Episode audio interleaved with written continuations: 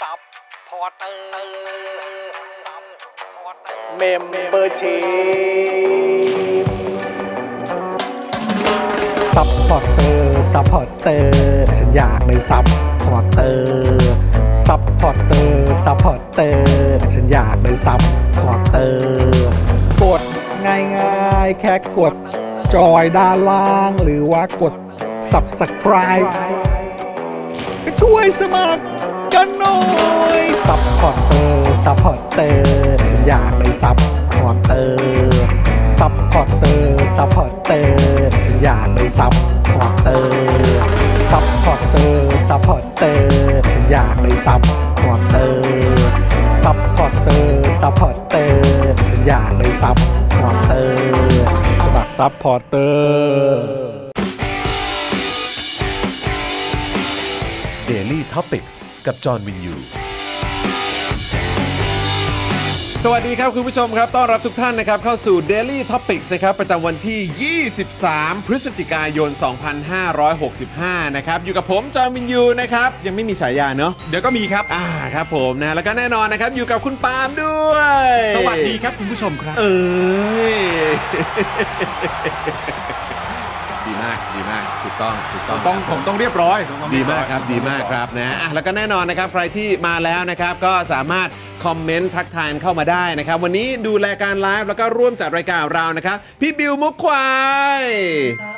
สวัสดีครับพี่บิวครับ สวัสดีครับบิวครับ สวัสดีคุณผู้ชมด้วยนะครับ รู้สึกว่าวันนี้เนี่ยก่อน ครับ จะเริ่มเข้ารายการเนี่ยคอมเมนต์ก็เข้ามาค่อนข้างจะมากมาย ใช่ นะครับผมส่วนใหญ่ก็จะเข้ามาทักทายรวมถึงมาเข้ามาถามถึงประเด็นเรื่องช่วงใหม่ของรายการด้วย ถูกต้อง อย่าง ถูก ที่ ต้ เราโปรโมทไปเมื่อวานนี้ หยอด ใจ กัน ร เอาไว้หยอดกันเอาไว้ ห เรียบร้อย นะฮะ นะครับนะอ่ะใครมาแล้วก็กดไลค์กดแชร์กันได้นะครับนะแล้วก็อย่าลืมนะครับเติมพลังให้กับพวกเรานะครับผ่านทางบัญชีกสิกรไทยนะครับ0698 975 539 หรือสแกน QR Code กันก็ได้นะครับคุณผู้ชมครับ ครับ แล้วก็ยังสามารถสนับสนุนพวกเรานะครับ ผ่านทางการเป็นเมมเบอร์นะครับทาง YouTube นั่นเองกับ YouTube Membership นะครับรวมถึงทาง Facebook ด้วยก็คือ Facebook Supporter นะครับ ใครที่ดูไลฟ์อยู่ทาง YouTube เนี่ยคุณผู้ชมก็สามารถสนับสนุนพวกเราได้ผ่านทาง Super Chat นั่นเองนะค ครั รับ บ แล้วก็ใครที่เป็นทีมย้อนหลังนะครับก็สามารถสนับสนุนพวกเราผ่านเอ่อผ่านทาง Super t a n k ได้ด้วย ใช่ครับผม นะครับนะฮะอ่ะเอ่อคุณสราวุธบอกว่าวันนี้แปลกๆแฮะเฮ้ยยังไงอะ ทำไมอ่ะ อืม มันแปลกๆยังไงฮะ ตะกี้อยู่ๆก็หลุดไปคลิปอื่นเฉยเลยเฮ้ยยังไงครับเนี่ย วันนี้มาช้ามีทดเวลาไหมครับอ่าเอาละสิอา เดี๋ยว ละสิ เดี๋ยวเดี๋ยวว่ากัน เดี๋ยวว่ากัน เดี๋ยวว่ากันเดี๋ยวเดี๋ยวว่าว่า กั กัน น เออ นะครับเอ่อคิดว่าล่มแบบสภาไปแล้ว ว้ายว้ายไปแล้ว ไม่ได้นะฮะ เดี๋ยวจะโดนใบมีดแบบกรีดซะ เอ ครับ อ นะฮะ วันนี้คุณชวนเขาก็มีตบท้ายหลังสภาล่มด้วย เขาเป็นอะไรทำไมเขาพูดเลยตรงๆ ไม่ได้ ก็คมไง อ๋อต้องคมด้วยเหรอ คมไงก็ คง ตม คาแรคเตอร์ ส ไว้ว่า ท่านชวน ไม่ เออ สามารถพูดจาตรงๆได้ก็คือจะอะไรก็ต้องคมไว้ก่อนคเนี่ย มไว้ก่อนคมไว้ก่อนครับผมนะฮะตามสไตล์นะครับ ครับ นะฮะชอบช่วงใหม่ครับ เหมาะกับอะไรนะ นักลงทุนรายย่อยดี เดี๋ยวก่อนนะ ช่วงใหม่นี่น่าจะหมายถึงที่พ่อหมอนั่นหรือเปล่า อ๋ออันนั้นอีก อันนั้นอันนั้นอันนั้นอีกอีกโปรเจกต์หนึ่ง อีก คบ โปรเจกต์หนึ่ง อีกโปรเจกต์หนึ่งนะครับนะฮะ หรือเขารู้ว่าเราจะโปรโมท วะ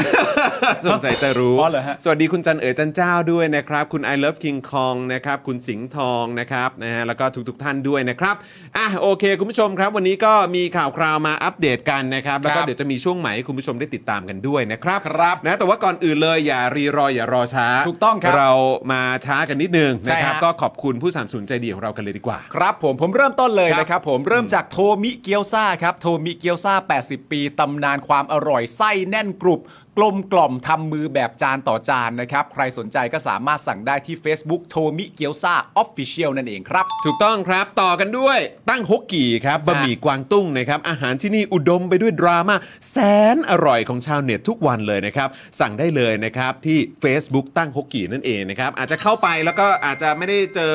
เอ่อเมนูอาหารเยอะ อาจ ค จะ รับ เจอข่าวซะเยอะไม่ต้องตกใจนะครับ อันนี้เป็นเสน่ห์ของตั้งฮกกี่ครับ เรียกง่ายๆว่าถ้าเจอเมนูอาหารอาจจะเป็นเพจปลอม นะฮะถ้าไม่เจอเมนูอาหารนั่นใช่ นั่นแหละ นะ เพจจริงครับผม ต่อกันที่เดอะมีทแพนครับผมเดอะมีทแพนสวรรค์ชั้น 7 ของสายเนื้อที่ต้องร้องอุทานว่า oh yes นะครับผ ครับ ม มีโปรใหม่มาบอกด้วยนะครับ ก็คือในช่วงเวลา 5 โมงเย็นถึง 1 ทุ่ม ถ้าสั่งเบอร์เกอร์นะครับ แถมฟรีไปเลยเครื่องดื่ม 1 แก้วนะครับ ส่วนโค้ดอตออหอเนี่ยนะครับ ก็ยังสามารถใช้ลด ค่าอาหาร 10%ได้เหมือนเดิม เพิ่มเติมก็คือว่าถ้ายอดสั่งครบ 1,000 บาท แถมฟรีไปเลยพานาคอตต้า 1 จานครับ สั่งได้ที่ Facebook The Meat แผนนั่นเองครับ ครับผมนะฮะแล้วก็แน่นอนครับน้ำว้าพาวเดอร์นะครับผงกล้วยน้ำว้าดิบออร์แกนิกตราน้ำว้านะครับบรรเทาอาการกรดไหลย้อนอย่างได้ผลนะครับ ครับ พร้อมเสริมพรีไบโอติกให้จุลินทรีย์ที่ดีในลำไส้ เพื่อภูมิคุ้มกันร่างกายที่ดีนะครับ สั่งกันได้เลยนะครับที่ Facebook น้ำว้าพาวเดอร์นั่นเองนะครับ ครับผมต่อกันที่ XP Pen ครับ XP Pen เมาส์ปากการะดับโปรนะครับ เขียนลื่นคมชัดทุกเส้น เก็บครบทุกรายละเอียดในราคาเริ่มต้นไม่ถึงพันครับ ดูข้อมูลเพิ่มเติมได้ในเพจ XP Pen Thailand ครับ ครับผมนะฮะแล้วก็ อันนี้ต่อเนื่องกันเลยนะครั ต่อบเนื่องฮะ จินตรักษณ์คลินิกครับ จมูกพัง เบี้ยว ทะลุระเบิดมาจากไหน มาให้คุณหมอเชษฐ์แก้ให้ได้หมดทุกรูปแบบเลยนะครับเขาคือคนที่โรงพยาบาลทั่วไทยโยนงานยากมาให้แก้เสมอเลย ครับ รู้กันเฉพาะคนในวงการนะครับ เทพจริงเรื่องงานซ่อมจมูกพังต้องหมอเชษฐ์จินตรักษณ์คลินิกนะครับสอบถามได้เลยนะครับที่ Facebook จินตรักษณ์คลินิกนั่นเองครับ ครับผมต่อไปฮะสุขภาพเป็นเรื่องสำคัญนะครับผม Protect Screen ครับผมสร้างพื้นที่บ้านคุณให้ปลอดปลอดฝุ่น PM 2.5 ด้วย Protect Screen นะครับมุ้งลวดยุคใหม่ครับ กันได้ทั้งยุงและฝุ่น PM 2.5 เจ้าแรกและเจ้าเดียวในประเทศไทยนะครับ ผลิตจากเยื่อนาโนไฟเบอร์คุณภาพสูงทำให้ตลอดการใช้งานไม่เกิดสนิมนะครับ ที่สำคัญครับ เพียงแจ้งโค้ด SPD 10นะครับหรือว่า SPD 10นั่นเองนะฮะรับส่วนลดไปเลย 10%ครับ สอบถามข้อมูลเพิ่มเติมได้ที่ Facebook Protect Screen หรือว่าอ่า Line ID นะครับ @ps 2 2 8 8นะฮะหรือโทรไปที่ 02 028 2288 ครับ ครับผมนะฮะแล้วก็แน่นอนวันนี้ CEO ก็อยู่ในสตูดิโอของเราด้วยนะฮะ นั่งน่ารักอยู่เลยฮะ เฟรนชิกน้ำพริกหนังไก่ครับ เกรดพรีเมียม รสชาติจัดจ้านถึงเครื่องถึงใจ สั่งได้เลยครับ ทางไลน์แอดเฟรนชิกนั่นเอง ส่งฟรีทุกบ้านครับผม ส่งฟรี ฟรี เออฟรีทุกบ้านเลยนะครับผม ล็อตใหม่กำลังจะมาแล้ว ใหม่ ครับ ต่อกันที่ฟูรุเมะครับฟูรุเมะเครื่องดื่มแบบชงนะครับหอมอร่อยปราศจากน้ำตาลและไขมันนะครับ พร้อมสารสกัดกว่า 10 ชนิดที่มาช่วยเบิร์นไขมันเก่า ลดการสะสมของไขมันใหม่ครับ และยังช่วยให้อิ่มนานอีกด้วยนะฮะ ที่สำคัญครับ มีโปรโมชั่นพิเศษด้วยฮะ เมื่อซื้อ 2 กล่องขึ้นไปนะครับ ลดเหลือกล่องละ 290 บาท จากปกติกล่องละ 350 บาทนะครับ ยิ่งกว่านั้นไปอีกครับ ถ้าซื้อ 4 กล่องเนี่ยนะฮะ แถมเพิ่มไปเลยแก้วเช็ค 1 ใบนะครับ มี 3 สีให้เลือกนะฮะ สั่งได้เลยนะครับที่ Facebook ฟุรุเมะไทยแลนด์นะครับ หรือว่า Line ฟุรุเมะไทยแลนด์ครับ ต่อกันด้วยฮานาทบะนะครับ กระดาษชำระละลายน้ำได้จากญี่ปุ่น เทพฝุดๆไปเลยนะครับ ครับ ทิ้งลงโถสุขภัณฑ์ได้เลย ไม่ ครับ อุดตันด้วย แถมแกนม้วนเนี่ยมีกลิ่นหอมช่วยดับกลิ่นในห้องน้ำได้อีกต่างหากด้วยนะครับนะฮะต้องขอขอบคุณผู้สนับสนุนใจดีของเราทุกๆเจ้าด้วยนะครับ ครับ ที่มาสนับสนุน Daily Topics ของเรานะครับ ฮะ ใครสนใจนะครับอยากจะมาซื้อโฆษณากับเรานะครับยังมีพื้นที่ว่างปุ๊บอยู่ตรงนี้นะครับ เอ้ยแม่น นี่นะฮะก็กริ้งกลางเข้ามาได้เลยที่ 0858275918 นั่นเองนะครับ ครับ ซื้อกันแบบรายวันได้เอ่อก็ราคาวันละ 999 บาทเท่านั้น ใช่แล้ว นะครับถ้าเกิดว่าเป็นรายสัปดาห์รายเดือนไม่ต้องห่วงครับ มีส่วนลดให้ด้วยนะ ห ค รือ รับ จะซื้อล่วงหน้าไป 10 ปีก็ได้นะค ก็ รับ ได้ครับ ไ มีส่วนลดให้ด้วยเหปัญามือนกัน ฮะ นะครับอ่ะแล้วก็แน่นอนสำหรับคนที่กำลังเจอปัญหานะครับเรื่องของ reach เนี่ยนะค ครั รับบ ที่เอ่ออยู่ในเพจ Facebook นะครับที่คุณอาจจะทำธุรกิจอยู่ หรือว่าอาจจะเป็นแบบคอนเทนต์ของตั ควรับ เองนะครับแต่ว่าไปไม่ถึงคนที่ติดตามของคุณเนี่ยนะครับตอนนี้เรามีทางออกเรามีทางแก้ให้ ครับ นะครับนะฮะกับคอร์สการแก้ปัญหา reach ลดใน Facebook และการวิเคราะห์พฤติกรรมของโซเชียลมีเดียแพลตฟอร์มโดยพ่อหมอสป็อคดาร์กเนี่ยแหละครับคอร์สที่ทุกคนควรได้รู้ โดยเฉพาะผู้ที่สนใจศึกษาด้านการตลาดออนไลน์นั่นเองนะครับ ครับ อร์สราคา 2,999 บาทนะครับ ประกอบด้วยคลิป 30 นาที PDF ไฟล์ 11 หน้า สั่งซื้อได้เลยที่ Facebook Page นะครับคอร์สแก้ปัญหา พ่อหมอเนี่ยตอบแชทแล้วก็ขายเองด้วยนะ ถูกต้องครับ อืมนะครับวันนี้มีคลิปนี่มีคลิปใช่ไหมอ่านะครับอ่ะส่งเข้าคลิปให้อ่าไปติดตามพ่อหมอนิดหนึ่ง ครับ อ่าเชิญครับ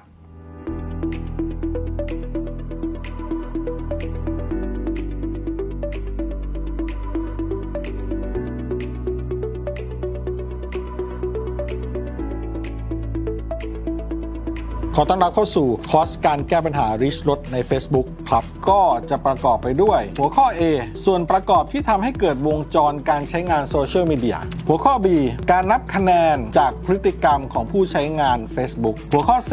สิ่งที่ควรทำและไม่ควรทำในการสร้างและบริหารโพสต์ของคุณ หัวข้อ D คะแนนที่ซ่อนอยู่ และเทคนิคพิเศษที่จะทำให้โพสต์ของเราดีขึ้น หัวข้อ E ภาคผนวก สรุปตาราง คะแนนคาดการณ์ทั้งหมดนะครับ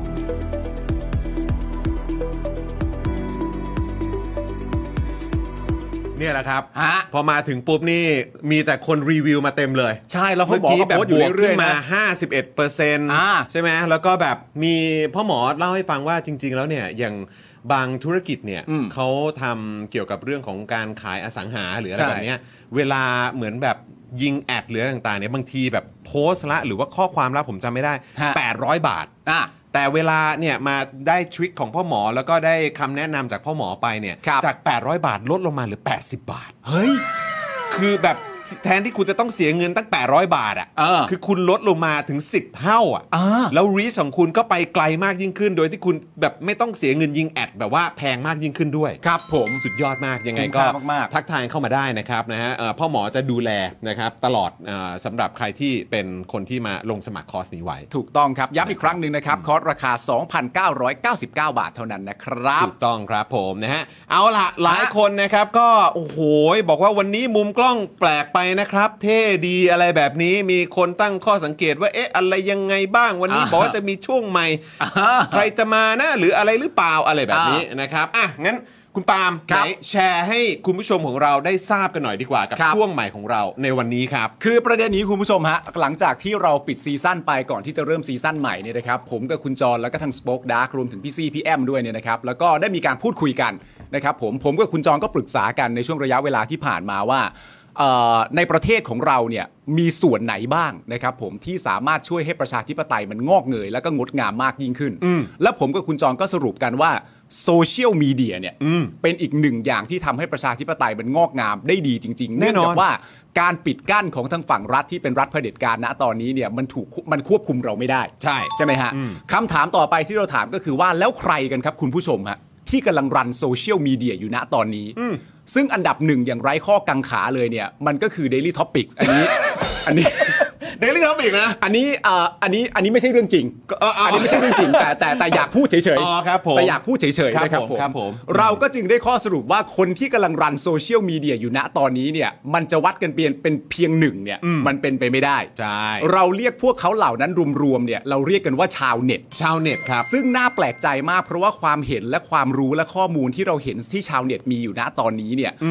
ปกติที่ผ่านมาบางทีเรามีความรู้สึกว่าข้อมูลเหล่านี้มักจะอยู่ในผู้รู้หรือว่ากูรู อ่า เท่านั้น แต่พอมีโซเชียลมีเดียขึ้นมา มันไม่มีการปิดกั้นคนสามารถตามหาข้อมูลได้ทั้งหมดเนี่ยณตอนนี้กลายเป็นว่าชาวเน็ตทุกคนสามารถมีข้อมูลมาต่อสู้กับเผด็จการได้หมด แสดงความเห็นก็ได้ด้วย แสดงความเห็นกันได้นำข้อมูลมาต่อสู้มาโต้แย้งกันได้ โดยไม่ต้องรอให้ใครมาบอกก่อน ถูกต้อง นะครับผมเพราะฉะนั้นเนี่ยผมกับคุณจรและสป็อกดาร์กก็เลยคิดขึ้นมาว่า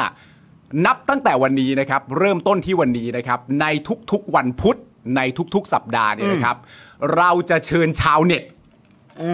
ที่เราอาจจะรู้จักบ้างหรือไม่รู้จักบ้างเนี่ยมาร่วมพูดคุยในรายการ ก็เป็นชาวเน็ตไง เป็นชาวเน็ต และไม่ได้มาในรูปแบบของการโฟนอิน อ่ะ แต่มาร่วมพูดคุยในรายการกับพวกเราเลย ครับผม ย้ำอีกครั้งหนึ่งนะครับ ทุกๆ วันพุธตั้งแต่นี้เป็นต้นไป Daily Topic จะมีชาวเน็ตครับ และชาวเน็ตจะมาร่วมพูดคุยในรายการของเรา และไม่ได้มาแค่ช่วงเดียว จะมาอยู่กับเราตลอดทั้งรายการ เพราะเรามีความรู้สึกว่าชาวเน็ต เป็นบุคลากรสำคัญของประเทศนะครับ ถูกต้องครับผม นะฮะ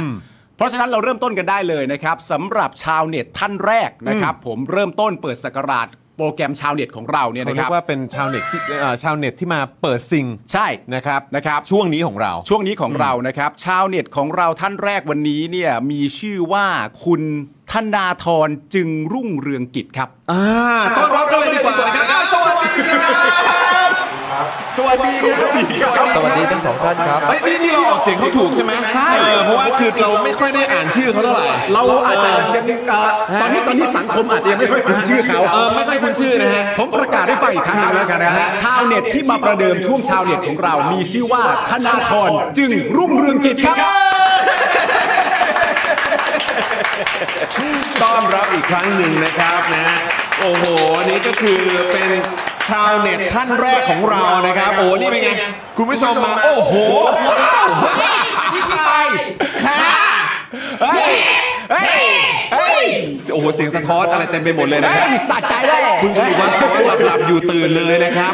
คุณพิมพ์สุบินบอกว่าแรงมากนะครับโอ้ยตายแล้วครับ เออนะฮะมากันเต็มๆเลยนะครับอ่ะโอเคนะครับทักทายคุณเอกด้วยนะครับคุณเอกวันนี้เป็นยังไงบ้างครับวันนี้ไปลุยงานที่ไหนมาบ้างครับเนี่ย ก็ก็ต้องขอขอบคุณทั้งสองท่านท่านนะครับ ครับ ที่เชิญผมมาเป็นแขก ในรายการชาวเน็ต ครับ ครับ ครับผม วันนี้จริงๆ ไปทำงานอยู่สองที่ครับไปที่กำแพงแสน ครับ แล้วก็ไปที่มหาวิทยาลัยมหิดลที่ ครับ พัทยา ครับ นะครับคือที่ทางมหาลัยมหิดลเขาเชิญไปบรรยาย อืม ในหัวข้อเรื่องเกี่ยวกับเทคโนโลยีนะ ค ค รั รับ บก็เลยไปบรรยายที่นู่นบรรยายเสร็จปุ๊บ4ี่โมงกว่าก็ขับรถตรงมาที่นี่เลยครับ โอ้โห ครับ ซิ่ง ผ มาม เลย โอ้โห ครับผมวันนี้ขอบคุณมากเลยนะฮะแปลว่าอันนี้ของเราเป็นเหมือนแบบเป็นเป็นจุดเขาเรียกว่าอะไรนะเป็นเป็นที่หมายสุดท้ายของวันนี้ ครับผม ใช่ไหมฮะเดี๋ยวเดี๋ยวก็จะได้กลับไปพักผ่อนแล้วใช่ไหมฮะ คุณจอนกับคุณปาไม่ชวนไปทำอย่างอื่นต่อนะครับ เออ เออไปทำอะไรต่อดีอ่ะ งั้นงั้นผมถามคุณเอกง่ายๆอย่างนี้แล้วกันนะฮะลาดผิวไหมฮะ นี่อ้าว อ๋อคุณเอกไม่ วิ ไม่รู้จัก ไม่รู้จัก ร้าน ใช่ไหม จริง ร้านเนี้ยเอออันนี่เป็นร้านประจำของชาว Daily Topic ฮะ อ๋อ ครับ เออ ผม นะครับนะฮะอ่ะโอเคคุณเอกครับเอ่อสำหรับชาวเน็ตเนี่ยช่วงชาวเน็ตเนี่ยก็คือเราอยากจะฟังความเห็นนะครับของชาวเน็ต ซึ่งวันนี้ก็คือคุณเอกนี่แหละนะครับในแต่ละเรื่องราวที่เราเอามานำเสนอแล้วก็มาพูดคุยกับคุณผู้ชมรายการ Daily Topics กันด้วยนะครับวันนี้เนี่ยข่าวคราวที่เราจะมาพูดคุยกัน แน่นอนก็จะมีอยู่หลากหลายประเด็น ครับ นะครับไม่ว่าจะเป็นเรื่องของเอ่อนักกิจกรรมที่ถูกดำเนินคดีทางการเมือง ครับ นะครับอันนี้เราก็อัปเดตกันทุกวันอยู่แล้ว ตาม ครัสบไตล์ของ Daily Topics นะครับ รวมถึงเรื่องราวของภูมิใจไทย ครับ นะครับแฉว่ามีกระบวนการจ้องความกฎหมายกัญชา ครับ นะฮะครูมีสอสอ20-30 คนจะลาออกหากสภาตีตก อ่าน นะครับซึ่งอันนี้ก็อยากฟังความเห็นชาวเน็ตไง ใช่ นะครับว่าเป็นอย่างไร ชาวเน็ตคิดยังไงอะ ชาวเน็ตคิดยังไง ใช่หม เรื่องนี้นะครับ รวมถึงเอ่อประเด็นข่าวเมาส์นะครับ ที่นายกรัฐมนตรีของเราเนี่ยเขาจะย้ายไปอยู่พักใหม่หรือเปล่า อ่า อะไรแบบนี้ก็อยากจะฟังความเห็นด้วยนะครับ แล้วก็อีกเรื่องหนึ่งที่เราดูกันเอาไว้เนี่ยก็ไม่รู้ว่าเป็นเอ่อช่องทางที่คุณเอกถนัดหรือเปล่า ครับผม ก็คือประเอ่อประเด็นเกี่ยวกับเรื่องของเรือดำน้ำครับ อ่า เรือดำน้ำนั่นเองนะครับ ครับ ว่า ผม เอ่อเรื่องของเครื่องยนต์เรื่องของการยกเลิกสัญญาว่ามันจะอะไรยังไงกันบ้าง ครับผม นะครับ สิ่งเหล่านี้เนี่ยเดี๋ยวก็นอกจากจะได้พูดคุยกับคุณเอกแล้วเนี่ยก็อยากให้คุณผู้ชมมาร่วมเอ่อแสดงความคิดเห็นกับพวกเราด้วยนะครับ ใช่ครับผม เออนะฮะ แต่ว่าเราเริ่มต้นคุยกับคุณเอกอย่างนี้ก่อนละกัน อืม นะครับ ตอนที่เอ่อกระทรวงวัฒนธรรมอะครับ อืม ที่ก่อนที่จะเปิดงานเอเปกครับเขาได้เปิดมาแล้วก็โปรโมทว่าเขาจะเชิญนักร้องเบอร์หนึ่งของประเทศไทยเนี่ยไปร้องเพลงเพื่อต้อนรับเนี่ยครับแล้วทีนี้เนี่ยสสเท่าพิภพเนี่ยรีทวีตใน Twitter ว่านักร้องอันดับหนึ่งคนนั้นเนี่ยหมายถึงคุณธนาธรหรือเปล่า อันนี้อันนี้คุณเอกเอ่อตีความยังไงเรื่องนี้ฮะ ครับ อ่ะอธิบายให้ฟังหน่อย ครับ เอ่อก็คุณเท่าพิภพก็คงจะชื่นชม อ่า ชื่นชมเอ่อการร้องเพลงน้ำ อ่ะ เสียงของผมแล้วก็ท่วงทำนองมาก ครับผม ใช่ฮะ ครับผม อ๋อโอเคโอเคเข้าใจ เพราะว่าเขาเขาก็เขาก็เห็นด้วยว่าจริง ๆ แล้วเอ่อเขาเขาบอกว่าเขาเคารพความหลากหลายอะฮะตอนนี้ครับก็น่าจะประมาณนี้มากกว่าครับผม แล้วอันนี้อันนี้ถามถามเล่นๆ ถ้าเกิดสมมุติคุณธนาธรเนี่ยได้ไปอยู่บนเวที เป็นนักร้องเบอร์หนึ่งอันดับหนึ่งจริงๆเนี่ยบนเวทีวันนั้นเนี่ย ฮะ จะเลือกร้องเพลงอะไร โอ้โหลำบากจริง อยากรู้เลยนะ อยากรู้เล อย ยากรู้เลยนะว่าถ้าคุณเอกเลือกได้เนี่ย จะร้องเพลงอะไร เออ ๆ ขอผ่านดีกว่า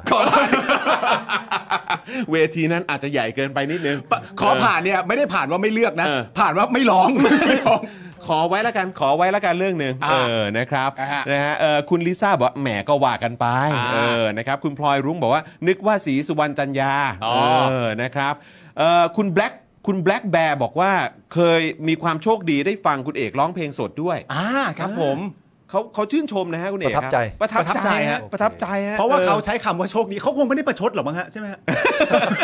ก็ไม่ต้องไม่ใช่ทางประชดหรอกฮะเขาคงคงพูดจริง คุณเรเซอร์บอกว่าหยุดบูบี้คุณเอกได้ไหม ไม่ได้บูลลี่ อันนี้เราก็นำความคิดเห็นจากสสของก้าวไกลมาบอกอีกทีด้วย น่าได้เด้เออนะครับเอ่ออ่ะโอเคนะครับ ยังไงใครที่เอ่อ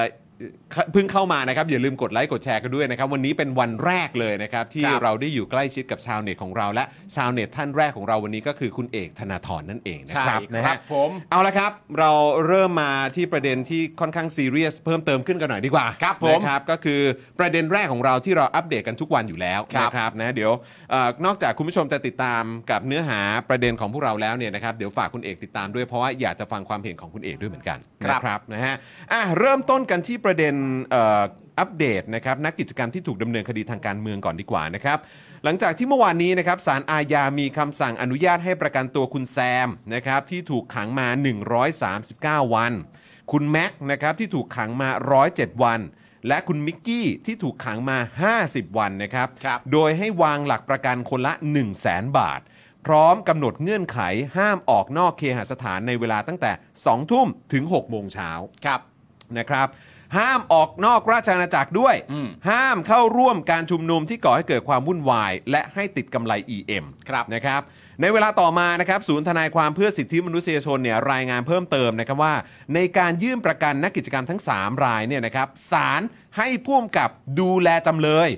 ใช้เงินส่วนตัวของตัวเองในการยื่นขอประกันตัว อืม เป็นจำนวนเงินคนละ 1 0 0 0 0แสนบาทค ครั รับบ แทนการใช้เงินประกันจากกองทุนราษฎรประสงค์ ครับ และผู้กำกับดูแลจำเลยแต่ละรายเนี่ยต้องทำหนังสือรับรอง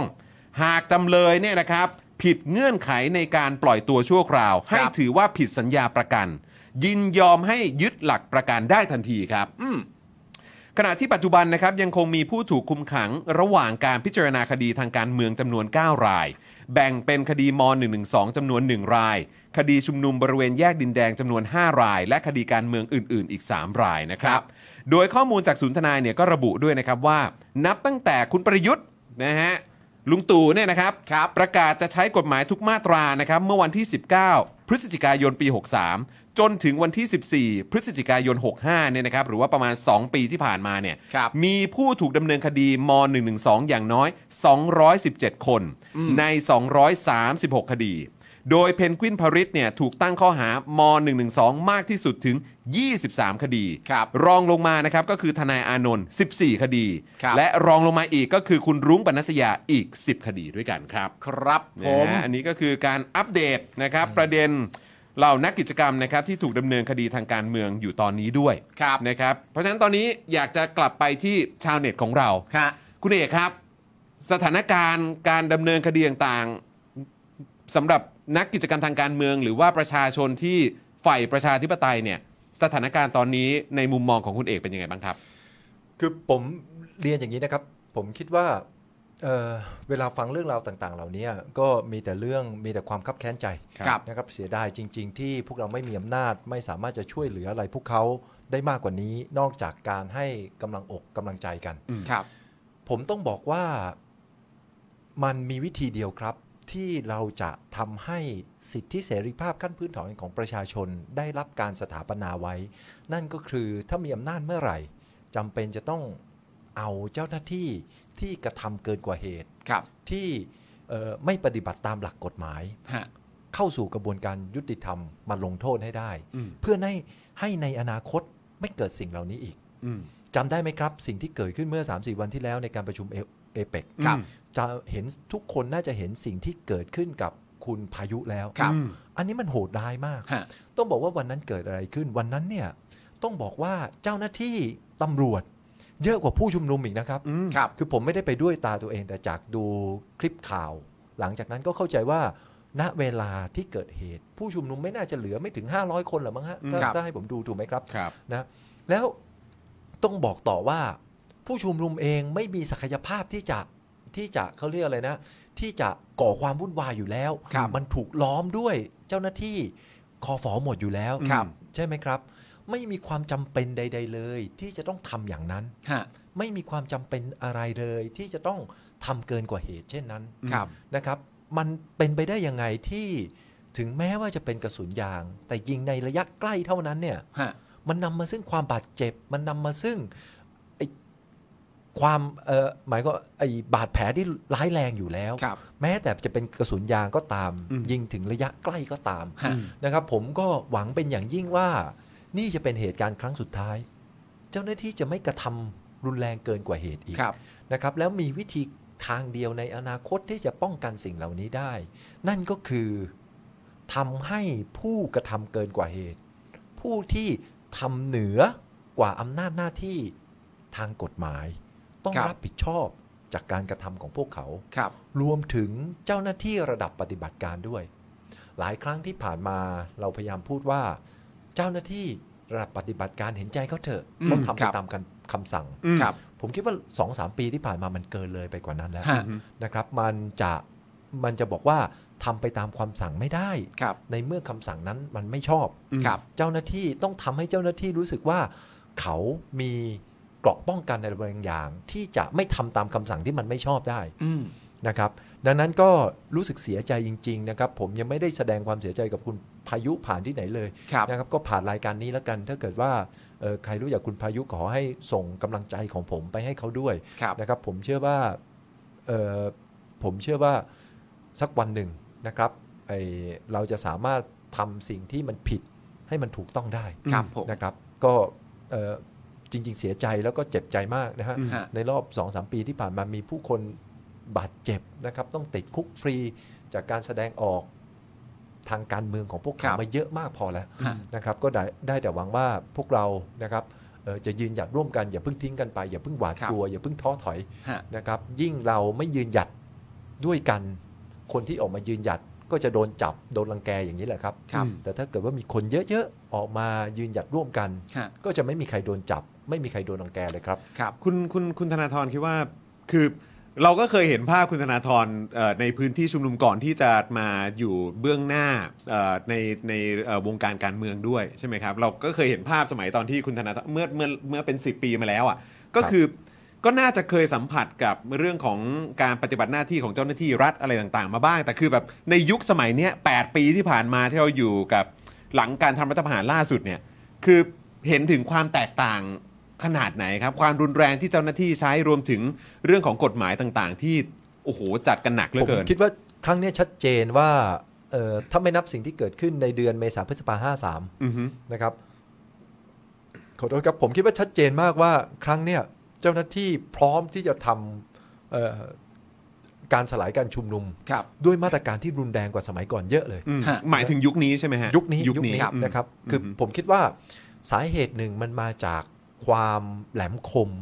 ของข้อเรียกร้องของผู้ชุมนุมด้วย อืม ไม่เคยมีครั้งไหนเลยที่ข้อเรียกร้องเรื่องปฏิรูปสถาบันกษัตริย์ ครับ เป็นข้อเรียกร้องที่เปิดกว้างบนสังคมที่วางอยู่บนโต๊ะ อืม ครับ ไม่เคยมี ฮะ นะครับแต่ก่อนตอนที่ผมร่วมชุมนุมเนี่ยก็ร่วมร่วมชุมนุมเพื่อเรื่องสิทธิ์ในทรัพยากรของชาวบ้านบ้าง อืม ครับ เรื่องต่อต้านเขื่อนบ้าง อืม ฮะ เรื่องสิทธิ์ในที่ดินทำกินของชาวบ้านบ้าง ฮะซึ่งก็สำคัญ ซึ่งก็สำ ค คั รั ญ บ แต่มันไม่ใช่เรื่องที่แหลมคม อืม ฮะ นึกออกไหมฮะ ครับ ดังนั้นครั้งเนี้ยผมคิดว่าความต่างก็คือมันเป็นเรื่องที่แหลมคม อืม ครับ และคุณประยุทธ์มีความต้องการเป็นอย่างยิ่ง ที่จะไม่ให้สังคมไทยพูดถึงเรื่องนี้ อืม ครับ และเพื่อที่จะไซเลนผู้ชุมนุมคือทำให้เสียงของการเรียกร้องปฏิรูปสถาบันพระมหากษัตริย์เงียบ อืม ฮะ พวกเขาพร้อมทำทุกทาง อืม ครับ แต่ ไม่ ว่า ว่าจะเป็นการสลายการชุมนุมที่เกินกว่าเหตุ ครับ ไม่ว่าจะเป็นการยัดเยียดคดีให้กับแกนนำผู้ชุมนุมอย่างไม่เป็นธรรม ครับผม ทั้งหมดก็เพื่อนำมาสู่ความเงียบ อืม ครับ ทั้งหมดก็คือเพื่อต้องการให้ไม่มีใครกล้าลุกขึ้น มาพูดอะไรที่ท้าทาย ครับ เรื่องเล่าหลักของชาติอีก ครับ คือจัดการด้วยความกลัว ใช่ จัดการด้วยความกลัว แต่ทีนี้ทุกครั้งที่เอ่อหลังจากเหตุการณ์ที่เอ่อประชาชนถูกทำร้ายโดยเจ้าหน้าที่เกิดขึ้นเนี่ยนะฮะทุกครั้งที่มีผู้ที่จำเป็นต้องอธิบายมาบอกเนี่ย มักจะมีคำอ้างอยู่ 2คำเสมอ 1 ก็คือทำตามขั้นตอน 2 ก็คือเคารพตามหลักสากล ประเด็นนี้คุณเอกมองยังไงฮะ ก็ผมนึกไม่ออกเลย ฮะ ไอ้วันที่เอเปกอะ ครับ ทำไมต้องยิงกระสุนยาง อืม ไม่มีเหตุผลเลยครับ ฮะ ไม่มีเหตุผลเลยครับ ต่อให้มันมีความชุลมุนวุ่นวาย ครับ อืม ใช้โล่ใช้กระบองก็พอครับ อืม ฮะ ทำไมต้องใช้กระสุนยางวันนั้น ไม่มีเหตุผลจริง ฮะ ๆ มันไม่ได้รุนแรง มันไม่ได้วุ่นวาย มันไม่ได้ชุลมุนถึงขนาดนั้น โอ้ยแล้วคือเหมือนเขาใช้ไปถึงแก๊สด้วยนะ ใช่ ใช่ไหม ใช่ไหมฮะ ฮะ คืออ ม มันไม่มีความมันไม่มีความจำเป็นนะนะครับ ซึ่งอย่าบอกนะครับ เรื่องนี้ไว้ให้ถึงเวลาของเรานะครับ ไว้ถึงเวลาของเราผมคิดว่าจะต้องเอาผู้ที่กระทำความรุนแรงเกินกว่าเหตุอำนาจหน้าที่ทางกฎหมาย ครับ เข้าสู่กระบวนการยุติธรรมไม่ได้ อืม ครับ อืม ฮะ คือแบบว่าเพิ่งเพิ่งเห็นข่าวเมื่อวันก่อน ซึ่งคิดว่าก็น่าจะคอนเฟิร์มมาแล้วนะ อืม คือเป็นเหตุการณ์ที่อิหร่าน คือก็มีประชาชนออกมาชุมนุมเหมือนกัน แล้วเราก็พอจะทราบข่าวกันออกมาบ้างว่าอย่างที่อิหร่านเนี่ยก็จะมีการปราบปรามผู้ชุมนุมค่อนข้างรุนแรงพอสมควร แต่ว่าก็มีกรณีที่เจ้าหน้าที่ตำรวจเนี่ยปฏิเสธที่จะไม่ใช้คือจะไม่จะไม่สลายการชุมนุมอ่ะ อืม คือก็เหมือนเขาก็สามารถทำได้นะ อืม คือหมายความว่าถ้าเขาตัดสินใจจะไม่ทำเขาก็สามารถทำได้ ใช่ เหมือนกับเหตุการณ์ที่อย่างที่เมียนมาเอง ครับ อืม ก็เคยมีเหมือนกันที่หลังจากการทำรัฐประหารที่มีคำสั่งให้สลายการชุมนุมเลยก็ตาม เขาปฏิเสธที่จะไม่ปฏิบัติตามคำสั่งเหล่านั้น เพราะฉะนั้นคือจริง ๆ มันก็สามารถทำได้แต่มันอยู่ที่ตัวเจ้าหน้าที่ด้วยหรือเปล่าฮะ มันก็ต้องอาศัยความกล้าหาญมันก็ต้องอาศัยเอ่อจิตสำนึก ฮะ สามัญสำนึกขั้นพื้นฐานพอสมควรเหมือนคกัรั น บ นะครับเมื่อกี้เอ่อคุณจรพูดถึงอิหร่านแล้วผมขอพูดถึงอิหร่านนิดนึงจริง อื ๆ ม เนี่ยสิ่งที่เกิดขึ้นในอิหร่านนี่น่าตื่นเต้นมากนะครับ อืม อิหร่านอยู่ภายใต้การปกครองที่ไม่เป็นประชาธิปไตยเนี่ยมันนานมาก อืม นะครับ ครับอืม แล้วต้องบอกว่ากลุ่มคนที่ลุกขึ้นมาในรอบนี้นำโดยผู้หญิงนะครับ อืม ครับ ถ้าใครไปดูสโลแกนการแชนติ้งของเขาหรือว่าเอ่อการกู่ร้อง อืม เอ่อก้องตะโกนของผู้ชุมนุมชาวอิหร่านรอบเนี้ยเขาตะโกนครับว่า women life อืม freedom อืม ฮะ ผู้หญิง อืม เสรีภาพและชีวิต อืม ครับ นี่คือกลุ่มที่ออกมาเรียกร้องนะครับ แล้วก็เอ่อต้องบอกว่ามีรูปภาพหลายรูปที่เราเห็นนะครับ มีการชูนิ้วกลางให้กับรูปผู้น อืม ำนะครับ อืม มีการเอ่อถอดเอ่อผ้าคลุม ครับ ผ้าคลุมฮิญาบเนี่ย ครับ ออกมาเพื่อแสดงถึงตัวตนของคนที่ลุกขึ้นสู้กับระบอบที่ไม่เป็นธรรม ครับ นะครับ สิ่งที่เกิดขึ้นกับอิหร่านในตอนนี้ก็น่าสนใจมาก อืม ๆนะครับว่าเอ่อประชาชนจะได้ชัยชนะหรือไม่ ครับผม ก็ต้องคอยติดตามกันต่อไป แล้วก็มีหลากหลายพื้นที่ด้วยนะ ที่เขาออกมาแสดงออกกันแม้กระทั่งในฟุตบอลโลก ใช่ใช่ ก็เราก็ได้เห็นด้วยเหมือนกัน ใช่ นะครับนะฮะเออพูดถึงฟุตบอลโลกนี่เอ่อคุณเอ่อคุณเอกติดตามไหมฮะ ก็เอ่อบ้างครับบ้าง อ่าอ่าฮะคือคือได้ดูใช่ไหมฮะ ติตา ได้ดูใช่ไหม ติดตา ฮะ มกระแส เออติดตามกระแสใช่ไหมฮะเออทีแรกจะถามว่าเอ๊ะดูได้ใช่ไหมที่บ้าน ครับ จอไม่ได้มืดอะไรใช่ไหมฮะเออเป็นห่วงนะครับผมนะฮะอ่ะคราวนี้ไหนขอดูชาวเน็ตตรงนี้บ้างสินะครับว่าคิดเห็นกันว่าอย่างไรนะครับเอ่อนี่เอาตรงๆนะ วันเนี้ยสามทุ่มก็ไม่พอบอกเลยคุณกรณ์วิทย์บอกมาเออนะครับ มีอีกท่านหนึ่ะงฮะ เอ่อคอมเมนต์ตามที่คุณเอกพูดมานะครับ ก็คือแหลมคมจนทำให้เกิดความหวาดกลัวต่อภาครัฐ อืม ใช่ไหมฮะ นะครับ ไม่ใช่ภาครัฐนะครับ จริงๆ ต้องบอกว่าไม่ใช่ภาครัฐนะ ฮะ มันผมจะใช้คำว่าอะไรอ่ะ มันแหลมคมจนเป็นที่กังวล อืม ฮะ ไม่ใช่กับภาครัฐ แต่ผมคิดว่ากับ ผมจะใช้คำว่าดีกับระบอบทั้งหมดนะ อืม กับกลุ่มชนชั้นอภิสิทธิชนนะ ฮะ อืม ฮะ มันไม่ได้กับภาครัฐอ่ะ ครับ นะฮะ อืม มันใหญ่กว่านั้น มันใหญ่กว่านั้น คือถ้าเกิด ครับผม ว่าบอกเป็นภาครัฐมันก็จะไปแบบครอบคลุมถึงคนที่ที่เหมือนแบบอยู่ใต้อำนาจใต้ อืม คำสั่งเหล่า เข้า นี้ ใจ ด้วย เข้าใจ แต่คือหมายความว่าพูดถึงโครงสร้างเครือข่ายอำนาจต่างๆ ใช่ เหล่านี้ ครับ ที่ทำให้เขาเกิดความหวั่นไหวนั่นเอง ครับผม นะครับนะฮะอ่ะคราวนี้มาต่อกันที่อีกหนึ่งประเด็น ใช่ครับ นะครับที่เอ่อก็เป็นประเด็นที่หลายคนก็ติดตามกัน แล้วก็อยากจะรู้เหลือเกินว่ามันจะไปยังไงต่อ ครับ เอออ่ะคุณปาล์มขอแบบ ฮะ ขอขอสักหน่อยกับประเด็น ได้ครับ กัญชานั่นเองครับ คุณ นะฮะ คุณเอกฮะในระหว่างข่าวถ้าคุณเอกอยากจะนำเสนออะไรตอนไหนคุณเอกยกมือเรา บอกได้เลย ตักล้อง ฮ ทันทีนะฮะ บอกได้เลยนะค ได้ รับ ครับ นะฮะหรือว่าอยากจะแบบสวนตรงไหนขึ้นมาบอกได้เลยนะครับ ครับ นะ ผ ฮะ ม เราก็อยากฟังความเห็นคุณเอกด้วยเหมือนกัน ประเด็นแรกนะครับเรื่องที่หนึ่งที่เราจะพูดคุยกันวันนี้นะครับก็คือภูมิใจไทยเนี่ยนะครับแฉนะครับว่ามีกระบวนการจ้องคว่ำกฎหมายกัญชานะครับแล้วก็ขู่ว่ามีสส20 ถึง 30 คนเนี่ยจะลาออกนะครับหากสภาตีตกนะครับเมื่อวานนี้นะครับคณะกรรมการป้องกันและปราบปรามยาเสพติดหรือว่าปปสเนี่ยนะครับที่มีวิษณุเครืองามเป็นประธานครับ ได้มีการประชุมหารือกันนะครับ หลังจากที่ศาลปกครองกลางเนี่ยมีคำสั่งรับคำฟ้องนะครับ ของนายแพทย์สมิทธ์ศรีสนนะครับ กรรมการแพทยสภา และนายกสมาคมแพทย์นิติเวชแห่งประเทศไทยนะครับ พร้อมด้วยสสฝ่ายค้านที่ยื่นฟ้องคุณอนุทินนะครับ ในฐานะรัฐมนตรีว่าการกระทรวงสาธารณสุข และยื่นฟ้องคณะกรรมการปปสครับ เพื่อขอให้มีคำสั่งในการเพิกถอนประกาศกระทรวงสาธารณสุข ที่ปลดกัญชาออกจากบัญชียาเสพติดให้โทษประเภท 5 นะครับ คือจริง ๆ แล้วคุณหมอสมิธนี่เราก็ได้สัมภาษณ์ไปแล้วนะครั ใช่ ใครใครที่สนใจเนี่ยก็สามารถไปดูเทปสัมภาษณ์ย้อนหลังกันได้นะครับ ครับนะฮะคุณหมอก็พูดในหลาย ๆ ประเด็นค่อนข้างเคลียร์แล้วก็ ใช่ ชัดเจนมากครับ ใช่ครับ โดยการประชุมของปปส เมื่อวานนี้นะครับ คุณอนุทินบอกว่าผลเสียตอนนี้คือการไม่มีพรบกัญชา ซึ่งความกังวลต่างๆ จะจบลงได้เมื่อพรบกัญชาได้รับความเห็นชอบจากรัฐสภา โดยคุณอนุทินนะครับย้ำว่าร่างดังกล่าวเนี่ยได้ปิดช่องโหว่ทุกอย่างไว้แล้ว อืมอ่ะ นะฮะ ดอกจันไว้นะ ดอกจันไว้นะเขาบอกว่า ดจัน ปิ ไนะ ดช่องโหว่ทุกอย่างไว้แล้วนะ ค ฮะ รับผมครับผม และดำเนินนโยบายเพื่อการแพทย์และเศรษฐกิจเป็นหลัก แพทย์และเศรษฐกิจเป็นหลักนะค ครั รับบ ผม ผมไม่เคยมุ่งไปทางนันทนาการนะครับผมถึงตอนนี้เนี่ยจะมีบางเคสบางกลุ่มที่ใช้ผิดวัตถุประสงค์ ก็ต้องให้กฎหมายจัดการ อืม เอาตรงนี้ก่อนครับคุณเอกครับ ครับ คุณเอกมองเรื่องนี้ว่าอย่างไร ครับผม คือคือปัญหาเรื่องนี้มันกำกวมจริงๆสำหรับคนที่ไม่ได้ตามจะงงมากนะครับ อืม นะครับจะงงมากนะฮะความเข้าใจของสังคมตอนนี้คือร่างนี้คือกัญชาเสรี ถ้าเกิดว่าไม่ผ่านจะกัญชาจะไม่เสรีหรือเปล่าครับ ความความเข้าใจของสังคมเป็นอย่างนี้หรือเปล่า มีส่วนหนึ่งเข้าใจว่าอย่างนั้น มี ใช่ ด้ ค วย รับ ครับซึ่งจริงๆเนี่ยมันไม่ผิดมันกลับตาลปัดไปหมด อืม เลยนะครับ ผมเอาอย่างนี้ก่อน ผมเอาอย่างนี้ก่อน สิ่งที่เกิดขึ้นเมื่อมีการถอนกัญชาออกจากบัญชียาเสพติดแล้ว ครับ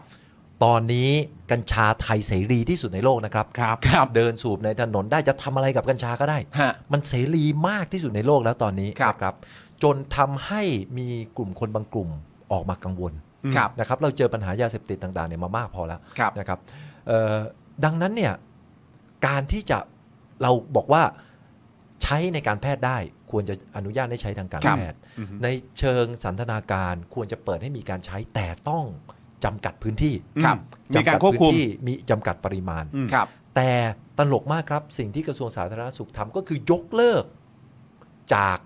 บัญชียาเสพติดก่อน อืมครับ อเปิดเสรีไปก่อน อืม ฮะ คือ ง้างแบบสุดๆเลย คือ ว่า ตอน งั้ นี้ ดีกว่า เปิดเสรีหมดเลย ฮะ ครับ นะครับ แล้วพรบฉบับเนี้ยมันจึงกลายเป็นเหมือนตัวประกัน อืม พรบที่กำลังจะเข้าสภาไม่แน่ใจว่าจะเข้าพรุ่งนี้มะรืนนี้หรือสัปดาห์หน้าเนี่ยนะครับ ครับ เมื่อเข้าสภาไปแล้ว ต้องบอกว่ามันเป็นพรบที่กำหนดให้เกิดการควบคุมกัญชาในระดับหนึ่ง ครับ ในระดับเดียว ฮะ นะครับ แต่ถามว่าสมบูรณ์ไหมในความเห็นของผมคือไม่สมบูรณ์ ครับ เพราะว่าคุณอนุทินบอกว่าปิดช่องโหว่หมดเลยนะฮะ จริงๆจริงๆผมคิดว่าไม่สมบูรณ์นะครับ แต่เอาเป็นว่าตอนเนี้ยสภาผู้แทนราษฎรต้องเลือก ระหว่างเสรีสุดๆ คือไม่ผ่านกฎหมายไปเลย ครับ กับกฎหมายที่ไม่สมบูรณ์ อืม จะเอาอะไร โอเค เอาอะไรนึกออกไหม ฮะ คือกฎหมายนี้ถามว่าสมบูรณ์ไหมต้องบอกว่าไม่สมบูรณ์ ครับ แต่ถ้าถามว่า ถ้าไม่กฎหมายนี้ไม่ผ่านเกิดอะไรขึ้นล่ะ ก็จะเสรีสุดๆ แบบตอนนี้ อืม เพราะตอนนี้ใครอยากจะสูบ ใครอยากจะปลูก ใครอยากจะทำอะไรกับกัญชา เมื่อไหร่ที่ไหนก็ได้ ในปริมาณเท่าไหร่ก็ได้ทำได้เลย เพราะไม่ใช่ยาเสพติด เพราะไม่ใช่ยาเสพติด ฮะ ไม่มีอะไรควบคุมมันทั้งนั้น เขาบอกว่าเขามีกฎเอ่อประกาศกระทรวงอะไรออกมา เหล่านี้คุณธนาธรมองว่ามันน ไม่มีตอนนี้นะวันนี้ อืมคือ มันต้อ คื ง อมัน รอพรบฉบับนี้ออก คือคือคือของประกาศกระทรวงสาธารณสุขถือว่ายังไม่ดีพอ ยังไม่ดีพอฮะ อืม ก็คือมันต้องบอกว่าเสรีสุดๆนะครับ ครับผม ทีนี้ในต่างประเทศที่เราเห็นมีการใช้กัญชาในเชิงการแพทย์ในเชิงสันทนาการเนี่ยเป็นเหมือนกันหมดก็คืออให้กัญชาเป็นยาเสพติด by default อืม ฮะ คือหมายความว่าตั้งต้นมันเป็นยาเสพติดก่อน อืม ครับ แล้วค่อยเปิดเสรีเป็นโซนนิ่งเป็นพื้นที่ไป ครับ อ๋อ ไม่ใช่ โอเค ตั้งว่าเสรีแล้วค่อยมาห้าม อืม ตั้งว่าเป็นยาเสพติดก่อนแล้วค่อยเปิด เฉพาะโซนนิ่ง เฉพาะร้านค้าที่ผ่านมาตรฐานมีการควบคุมคุณภาพ มีการควบคุมปริมาณสำหรับผู้ที่ต้องการเสพกัญชาสันทนาการ อืม ได้อย่างเหมาะสม อืม ครับ คือเปิดเสรีเป็นพื้นที่ อืม ให้มีการควบคุม ไม่ใช่ทั่วประเทศ ไม่ใช่ default ไม่ใช่เสรีเป็น อืม default อืม ครับ ยาเสพติดเป็น default แล้วเปิดให้สามารถใช้ในการแพทย์ได้ อ่า นึกออกไหมฮะ ฮะ อ่ะยกตัวอย่างยกตัวอย่างเหมือนมอร์ฟีนอะ อืม ฮะ มอร์ฟีนไปใช้ในโรงพยาบาลมีการนำเข้าเอามอร์ฟีนมาใช้ถูกก็ถูกกฎหมาย ครับไม่มีปัญหาอะไร แต่อยู่ๆไปซื้อมอร์ฟีนนำเข้ามาเองอันนี้ ไม่ใช่ ผิดกฎหมาย แล้วฮะ อืมอืม นึกออกไหม ครับ ก็เหมือนกันนะครับ ดังนั้นถามว่าเอามาใช้เป็นเอามาใช้เป็นทางการแพทย์ได้ไหมควรจะได้ ครับ เอามาใช้ในเชิงสันทนาการได้ไหมควรจะได้ โดยจำกัดพื้นที่และปริมาณอย่างเหมาะสม ครับผม นะครับแต่สิ่งที่เกิดขึ้นก็คือไปเปิดเสรีมันไปแล้ว ก็คือไปถอนมันจากบัญชียาเสพติดไปแล้ว ฮะ นะครับดังนั้นสังคมมันจึงอยู่ในภาวะกำกวม สภาผู้แทนราษฎรก็ต้องกำกวมมากครับ ก็ไม่รู้ว่าพักไหนจะออกเสียงยังไง แต่ปัญหาก็คือถ้าโหวตไม่ผ่าน ฮะ ก็จะเสรีสุดๆ อย่างที่เป็นอยู่วันนี้ ครับ ถ้าโหวตผ่านก็จะมีการควบคุม แต่กฎหมายก็ยังไม่ดีพอ ครับ ก็คือต้องเลือกระหว่างกฎหมายที่ยังไม่ดีสมบูรณ์ กับการเปิดเสรีสุดๆ แบบนี้ อืม นะครับก็ขึ้นอยู่กับการตัดสินใจของสมาชิกสภาผู้แทนราษฎร เข้าใจว่าไม่โหวตกันพรุ่งนี้ก็โหวตกันอาทิตย์หน้าเนี่ยแหละครับ ครับ แล้วแล้วคุณเอกคิดคิดประเด็นว่าเอ่อถ้าตามคำพูดของคุณอนุทินก็คือว่าก็ณตอนนี้มันไม่ใช่ยาเสพติดแล้ว ถ้าเกิดว่ายังมีคนใช้ผิดวัตถุประสงค์อยู่ ก็ตำรวจเข้าไปจัดการกฎหมายก็เข้าไปจัดการก็เท่านั้นเอง อันนี้มัน มันไม่ใช่ สะด ยาว ก เสพติดแล้วมันจะไปจัดการมันด้วยยังไงอะฮะ ยังไงใช่ไหม ใช่ใช่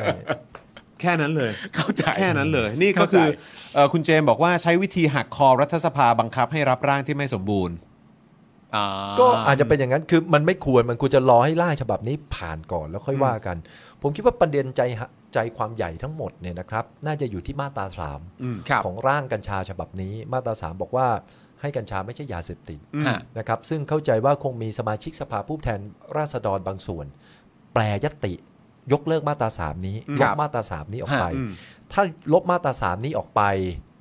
แล้วผ่านพรบฉบับนี้ แล้วกระทรวงสาธารณสุขดึงกัญชากลับมาเป็นยาเสพติดได้ ครับ ผมคิดว่ามันน่าจะพอมีทางคลี่คลายได้ อืม อืม ครับ นะ ผ ครับ ม เพราะว่าตอนนี้มันก็ดูเหมือนเอาตรงๆ ก็เหมือนไปกันใหญ่แล้วแหละ เพราะว่าก็คือร้านเลื้ออะไรต่างๆ มีแบบขึ้นมาเต็มไปหมดเลย แล้วก็มีเอ่อผู้ที่เหมือนแบบเข้าสู่วงการธุรกิจเกี่ยวกับทางด้านกัญชาเนี่ย เยอะมากๆด้วยแล้วเราเดินมาถึงจุดนี้โดยที่ไม่มีการเหมือนควบคุมกันตั้งแต่ต้นเนี่ย แบบนี้เราจะมองหาคนรับผิดชอบกันยังไงฮะ ก็ก็นี่แหละครับ ก็ถึงบอกว่ามันไปยกเลิกก่อนไง ไปยกเลิกไป อ่า ถอนกัญชาออกจากยาเสพติดก่อน ฮะ ที่จะมีกฎหมาย อืม นะ แล้ว ครับ แล้วแล้วตอนเนี้ยคือคือคุณเอกมองว่ายังไง เพราะหลายคนก็เริ่มมามองแล้วว่า เฮ้ย เนี่ยแล้วคนที่บอกว่ากัญชาเนี่ยแบบไม่ควรจะกลับไปอยู่ในในเอ่อ หมวด บัญ ยาเสพ ชี ติด เออ นะ หมวดยาเสพติดเนี่ยแบบนี้พวกคุณทำแบบนี้ไม่ได้เพราะกัญชาเนี่ยถือว่าเป็น miracle plant หรืออะไรก็ตาม แต่คือแบบ แล้วเขาก็เริ่มทำกันไปแล้วอะไรแบบเนี้ยคืออ ม แบบนี้ทำยังไงอะ ก็ผมอย่างที่บอกครับ มันมันแซนบ็อกได้มันเริ่มทำได้ โดยที่ยังเป็นยาเสพติดแล้วเปิดให้ใช้ในพื้นที่และในปริมาณกำหนดให้มีการให้มีการเอ่อควบคุม แล้วถ้าต่อไปมันทำได้ดีทุกอย่างมันเป็นไปได้ดีก็เปิดให้กว้างขึ้นก็เป็นไปได้ ครับ นะครับไม่ใช่ว่าเสรีสุดๆ ก่อนแล้วหามาตรการ ตอนนี้มันเสรีสุดๆ ไปแล้ว อืมฮะ แล้วกำลังจะออกพรบเพื่อมาควบคุมมัน ฮะ มันตลกมาก อืม ฮะ ถ้าจะทำมันไม่มีประเทศไหนก็ทำอย่างนี้ เขาค่อยๆเปิด ฮะ ไม่ใช่เปิดสุดแล้วค่อยกลับมาควบคุม คือขั้นตอนมันประหลาด ขั้นตอนมันประหลาด ตั้งแต่ ะฮะ ต้น คือผมคิดว่าเขาเขาเอ่อจะเรียกใช่ไหมไม่รัดกลุ่มพออ ม ในตอนเริ่มทำตั้งแต่ต้นนะครับ อืมครับ ยังไงก็ตามก็คงต้องดูการตัดสินใจของสมาชิกสภาผู้แทนราษฎรในสัปดาห์นี้หรือไม่ก็สัปดาห์หน้า ครับ นะครับ เข้าใจว่าน่าจะเข้าสภาไม่พรุ่งนี้ก็เอ่อเอ่อสัปดาห์หน้านะครับ ครับ ก็เดี๋ยวลองดูกัน ครับผมอย่างไรก็ดีนะครับ ก่อนการประชุมปปสจะเริ่มขึ้นเนี่ยนะครับ คุณอนุทินก็ได้ให้สัมภาษณ์กับนักข่าวนะครับ ที่ถามว่าปปสเนี่ยสามารถดึงกัญชากลับมาเป็นยาเสพติดได้หรือไม่นะครับ ซึ่งคุณอนุทินตอบว่าคณะกรรมการปปสที่มีนายกเป็นประธานเนี่ยนะครับ เป็นประธานอีกแล้วเหรอเนี่ย นายกที่มีชื่อว่า ประยุทธ์เนี่ยฮะ เป็นประธานเนี่ยนะครับได้มอบหมายให้วิษณุเครืองามเป็นประธานนะครับ โดยคณะกรรมการชุดนี้เนี่ยประกาศให้กัญชาไม่เป็นยาเสพติดนะครับยกเว้นที่มีสาร THC 0.2%จะไปถมน้ำลายรถฟ้าได้อย่างไร ว้าวว้าวว้าวว้าวว้าว ครับ ขณะที่คุณวิษณุนะครับได้ให้สัมภาษณ์หลังการประชุมปปสนะครับว่าการจะนำกัญชากลับเข้ามาเป็นยาเสพติดให้โทษประเภท 5 ไม่ได้อยู่ในอำนาจของปปสนะครับซึ่งปปสไม่มีสิทธิ์แก้ หรือยับยั้งประกาศของกระทรวงสาธารณสุข หากจะดึงกัญชากลับมาเป็นยาเสพติดต้องใช้เวทีอื่น อืม นะฮะ ซึ่งมีข้อมูลเพิ่มเติม ข้อมูลเพิ่มเติมนะครับ เรื่องอำนาจการนำกัญชากลับไปอยู่ในบัญชียาเสพติดนะครับ เรื่องนี้เนี่ยคุณหมอวายโยอัศวะรุ่งเรืองจากก้าวไกลนะครับ เคยบอกว่ารัฐมนตรีว่าการกระทรวงสาธารณสุขเนี่ยมีอำนาจในการถอนประกาศกระทรวงสาธารณสุข ที่ปลดกัญชาออกจากบัญชียาเสพติดให้โทษประเภท 5 และยังสามารถให้กลับไปใช้ประกาศกระทรวงสาธารณสุข ฉบับลงวันที่ 8 ธันวาคม 63 ที่กัญชาอยู่ในบัญชียาเสพติด ซึ่งคุณหมอวายโยนะครับ บอกว่าเคยเสนอแนวทางนี้ไปที่คุณอนุทินแล้ว แต่ไม่ได้รับการตอบสนองแต่อย่างใด อืม คือทางเนี้ยเคยบอกไปแล้วก็ตามที่ถ้าคุณวิษณุพูดว่ามีเวทีอื่น ก็ไอ้ขั้นตอนแบบนี้ก็เคยมีคนบอกไปแล้ว แต่ไม่ได้รับการตอบสนองนะครับ อ่ะงั้นงั้นผมขอกลับมาที่คุณเอกนิดหนึ่ง ครับ อคือผมมีความรู้สึกว่า เมื่อเมื่อสักครู่นี้เราก็คุยกันบอกว่าอ้าวงั้นถ้าเกิดว่าเดี๋ยวเราก็ต้องรอดูกันว่าในสภาเขาจะอย่างไร แต่สมมุติละกันผมผมถามความเห็นคุณเอกว่า อืม ว่าเผื่อแบบสิ่งที่อาจจะเกิดขึ้นในอนาคตก็คือ ในแง่ของว่าถ้าเกิดว่าเอ่อเรื่องของตัวเนี่ยตัวตัวที่จะออกมาควบคุมเนี่ย ครับ มันมันไม่ผ่าน มันมันมันอาจจะล่มไปแล้วอาจจะไม่ทันในในรอบนี้ในรอบสมัยนี้ ครับ แล้วเราหันกลับไปที่ผู้มีอำนาจในการทำให้กัญชากลับไปสู่การเป็นยาเสพติดก่อน ครับ เพื่อประโยชน์ของสังคมโดยรวมหรืออะไรแบบเนี้ยคือคุณคุณธนาธรคิดว่ามันมันมีโอกาสจะเกิดขึ้นได้ไหมหรือว่า หรือว่าเราเราก็ต้อง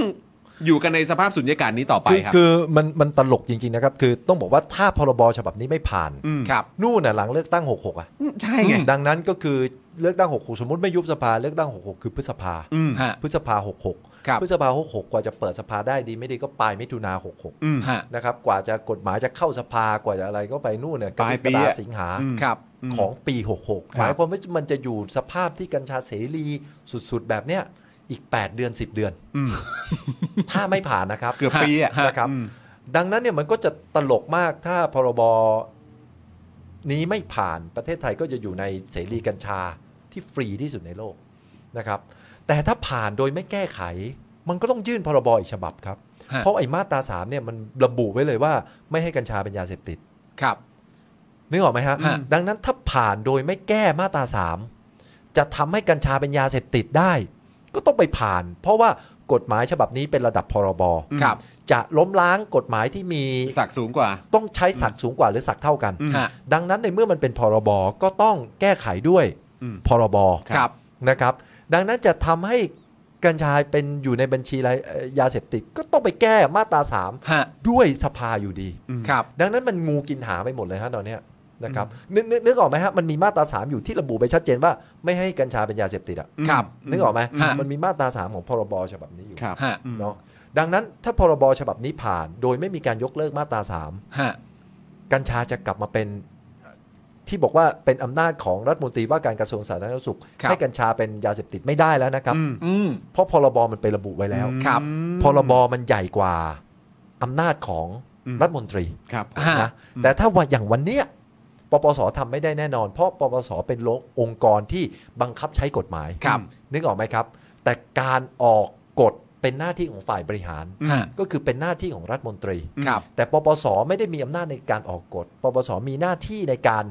จับบังคับใช้กฎหมาย อ่าครับ ใครค้ายาเสพติดเขาไปบังคับใช้ อ่า นึกออกไหมครั ครับ ครับ ดังนั้นคนบังคับใช้ไม่ใช่คนออกกฎ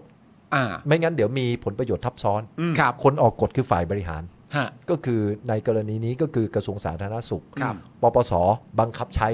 เนาะ ฮะ ดังนั้นถูกต้องแล้วว่าปัจจุบันปปส มันไม่มีอำนาจ ป อ่า ปสอำนาจไม่มีอำนาจแต่กระทรวงสาธารณสุขมีอำนาจอันนี้ถูกต้อง ครับ แต่ถ้าพรบฉบับนี้ออกมากระทรวงสาธารณสุข ก็ไม่มีอำนาจที่จะดึงกลับ เพราะมันเขียนในระดับพรบว่ากัญชาไม่เป็น ไม่ ยาเส ใช่ยาพติด เสพติด นะครับ ก็มันก็เลยกระอักกระอ่วนอย่างนี้แหละครับ ตอนเนี้ยในสภาพกัญชาของสังคมไทย ถ้าเกิดว่า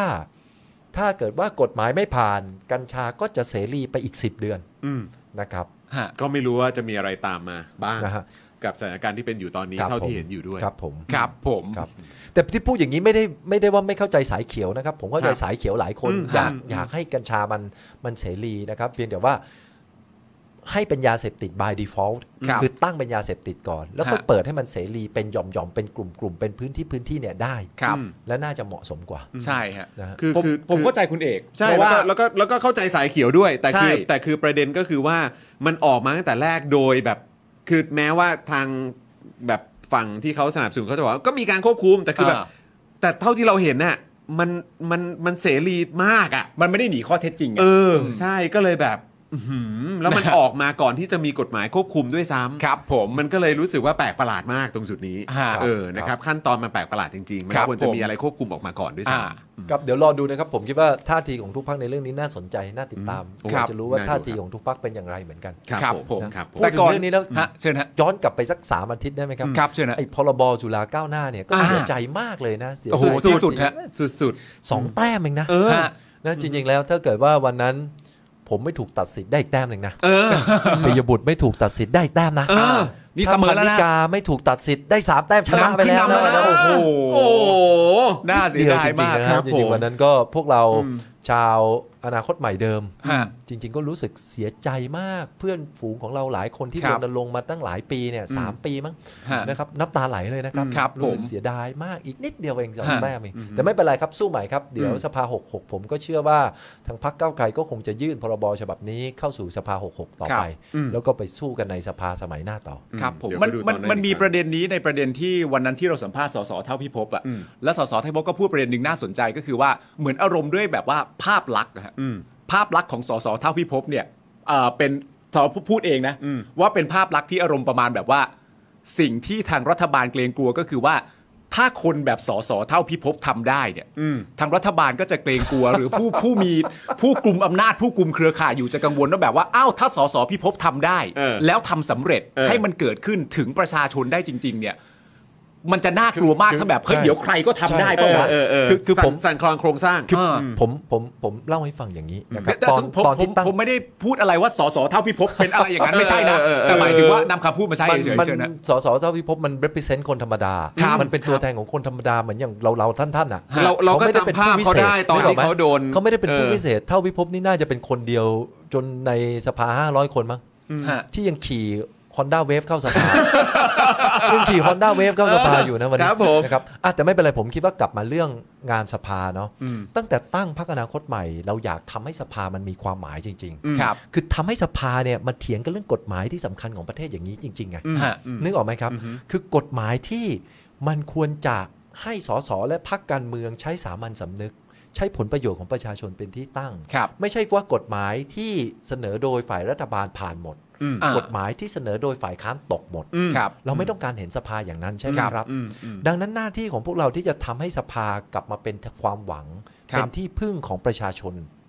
ครับ ก็คือการเสนอกฎหมายที่มันมีความหมาย อืม ที่มันส่งผลต่ออนาคตของสังคม เข้าไปในสภาให้เยอะที่สุด ครับ เพื่อเรียกสามัญสำนึกของสสกลับคืนมา ฮะ ว่าการโหวตในสภา มันควรควรโหวตไม่ใช่โดยสกฎหมายฉบับไหนเสนอโดยฝ่ายค้าน หรือกฎหมายฉบับไหนเสนอโดยฝ่ายรัฐบาล มันควร ครับ จะคำนึงถึงผลประโยชน์ประชาชน ครับผม ใช่ดังนั้นเนี่ยในเซนส์ของคุณเท่าพิภพผมเข้าใจว่ามันคงเป็นแบบนี้ ฮะ คือความพยายามที่จะทำให้รัฐสภาทำให้สภาผู้แทนราษฎร มันกลับมามีความหมายอีกครั้ง ครับ ด้วยการเสนอกฎหมายที่มันแหลมคมที่มันมีความหมายต่อ ฮะ อนาคต อืม นะครับดังนั้นผมเชื่อว่าจริง ๆ รอบที่ผ่านมาตั้งแต่สมัยอนาคตใหม่เนี่ยเราเสนอเข้าไปหลายตัว ครับ ยกตัวอย่างเช่น กฎหมายยกเลิกเกณฑ์ทหาร ฮะ แต่ตัวนี้ไม่ได้เข้าสภาคุณประยุทธ์เขาปัดตกไป ฮะ นะครับจริง ๆ1นึก็เสนอเข้าไปแล้ว แก้ ครับ ไขประมวลกฎหมายอาญามาตรา1นึ ครับ นะครับแต่คุณชวนหลีกภัยในฐานะประธานสภา ยังไม่บรรจุร่างกฎหมายฉบับนี้ให้เข้าไปอยู่ในยตติ ครับ นะครับเราเสนอกฎหมายไอ้ไอ้พรบรบำนาญแห่งชาติ ครับ นะครับผู้สูงอายุเงินช่วยเหลือ 3,000 บาท ครับ นะครับกฎหมายนี้ก็เสนอไปแล้ว ฮะ นะครับเอ่อหลังจากนี้นะครับเข้าใจว่าน่าจะเป็นต้นเดือนธันวาคม อืม กฎหมายสมรสเท่าเทียม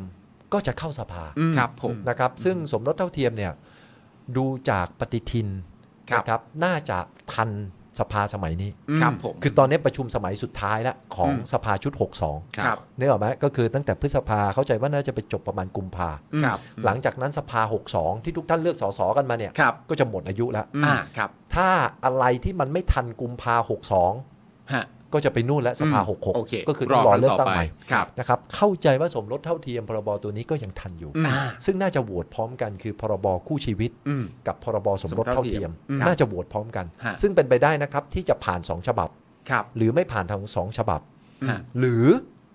พรบคู่ชีวิตจะผ่านฉบับเดียว อืม ก็เป็นไปได้ ก็เป็นไปได้ ครับ หมดนะครับ อืม ซึ่งก็อย่างที่บอกยังเหลือเวลาอีก2อสามอาทิตย์ช่วยกันรณรงค์ อืม ช่วยกันส่งเสียงให้ดัง เพื่อ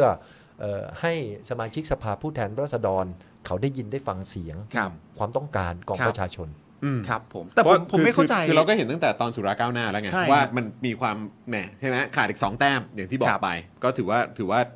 เป็นเป็นอะไรที่มันมันน่าตื่นเต้นมากด้วย อืม แล้วก็น่าติดตามมากด้วย ใช่ฮะ ครับ แต่ ก็เดี๋ยว ผมไม่ ลองดู ฮะ เอ่อสมรสเท่าเทียมนี่ผมไม่แน่ใจแต่ถ้าตามปฏิทินน่าจะอยู่สักต้นธันวาอะไรแบบ ครั นี้ บ แต่ผมไม่เข้าใจว่าทำไมกฎหมายที่ออกจากทางฝั่งรัฐบาลจะผ่านหมดได้ เพราะมันมีสวถ่วงดุลเพื่อประชาชนอยู่ไม่ใช่เหรอ ไม่ไม่ไม่อันนี้สภาล่างอย่างเดียว เอาสภาร่างอย่างเดียว สภาล่างอย่างเดียว โอเคเป็นส นะค ภา รับ ร่างอย่างเดียวนะครับผม เอามาประเด็นเรื่องการแฉบ้าง อ่ะ นะฮะ โอ ประ เค เด็นเรื่องการแฉนะครับ โอเคครับผม เมื่อวานนี้นะครับคุณสริตพงษ์เกี่ยวข้องนะครับสสกระบี่นะครับแฉว่าตอนนี้เนี่ยมีขบวนการของนักการเมืองบางกลุ่ม ที่ขาดความรับผิดชอบต่อประชาชน และกลุ่มทุนที่เสียประโยชน์นะครับจากการปลดล็อกกัญชาออกจากบัญชียาเสพติด สมคบกันสร้างความน่ากลัวเกินจริง โดยมีความพยายามที่จะนำกัญชากลับไปเป็นยาเสพติดประเภท 5 อีกครั้ง และมีการบิดเบือนสกัดกั้น ไม่ให้ออกกฎหมายเพื่อมาควบคุมการใช้กัญชาได้สำเร็จนะครับ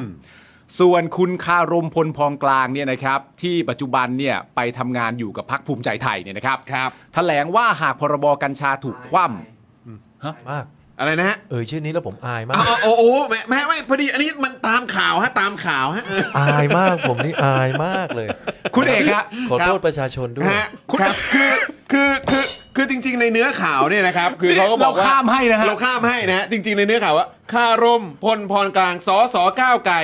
ที่ปัจจุบันไปทำงานอยู่พักภูมิใจไทย เราก็แบบเอา แต่จังหวะที่ผมอ่านเมื่อกี้ผมตั้งใจข้ามให้คุณธนาธร เลยนะ ผมอายมาก ผมข้ามไปเลยว่าคารมพลพองกลาง ที่ปัจจุบันไปทำงานอยู่พักภูมิใจไทยอันนี้อ่ะก็ไม่ต้องเมนชั่นแล้วนะครับผม คุณเอกขึ้นมาเราก็แบบว่าเออครับผมอ่ายังไง อ่ะ ยังไงยังไงยังไง แถลงนะครับ เออ ว่าหากพรบกัญชาถูกคว่ำเนี่ย ครับ ตนพร้อมจะลาออกจากสสเลยนะครับ โอ้ และเชื่อว่าจะมีสสที่สนับสนุนให้มีกฎหมายควบคุมการใช้กัญชาในหลายพักการเมืองประมาณ 20-30 คนเนี่ยก็จะลาออกด้วย เนื่องจากอารมณ์ประมาณตามข่าวบอกว่าไม่พอใจเนื่องจากว่าโอ้ยเกมการเมืองขนาดนี้มันมากไปแล้ว เออแต่ไม่ทำเพื่อประโยชน์ของประชาชนนะ อันนี้คุณเอกมีอะไรจะ โอ้ไม่มีทาง โอเค ยังไงนะฮะไม่ไม่ไม่ไม่มีทาง คืออย่างแรกก่อน อันนี้ก็คงพูดเพื่อต่อรองกับทางสสฝ่ายรัฐบาลเอง อืม นะครับคือต่อต่อต่อรองไปที่ฝ่ายรัฐบาลเอง เพราะอย่างที่เราทราบกันว่าทางฝ่ายรัฐบาลก็คงมีสสบางส่วนที่เป็นพักร่วมรัฐบาล แต่แสดงความไม่เห็นด้วยกับพรบฉบับนี้อยู่ อ่าครับ น่าจะส่งสัญญาณไปที่ฝ่ายรัฐบาล ไม่ได้ส่งสัญญาณมาที่ฝ่ายค้าน ครับ นะครับเอ่อส่วนต่อให้ไม่ผ่านจริงๆไม่ลาออกหรอกฮะ ครับผมแต่อายใช่ไหมฮ อะไรนะ อายใช่ไหม อ๋ออายอายอายเรื่องคุณฟาหลบแต่หมายความว่าจะมีสอสอสามสิบคนอะไรอย่างนี้ลาออกแล้วแบบไม่มีหรอฮะ อันนี้อันนี้คือตีความว่าไม่มีเลยเหรอ โอ้แน่นอนฮะแน่นอน โอเค ค่อนข้างชัวร์ โอเค ค่อนข้างชัวร์ แค่สอสอจะแบบมีเท่านี้นะ ผ่านกฎหมายสำคัญอย่างพรบไอ้สุราก้าวหน้านี่ยังเกือบเอาตัวไม่รอดนะ อ่า ถ้าลาออกอีก 30 คนนะเฮเลยสมรบเท่าเทียมผ่านแน่เลย อืม อ่า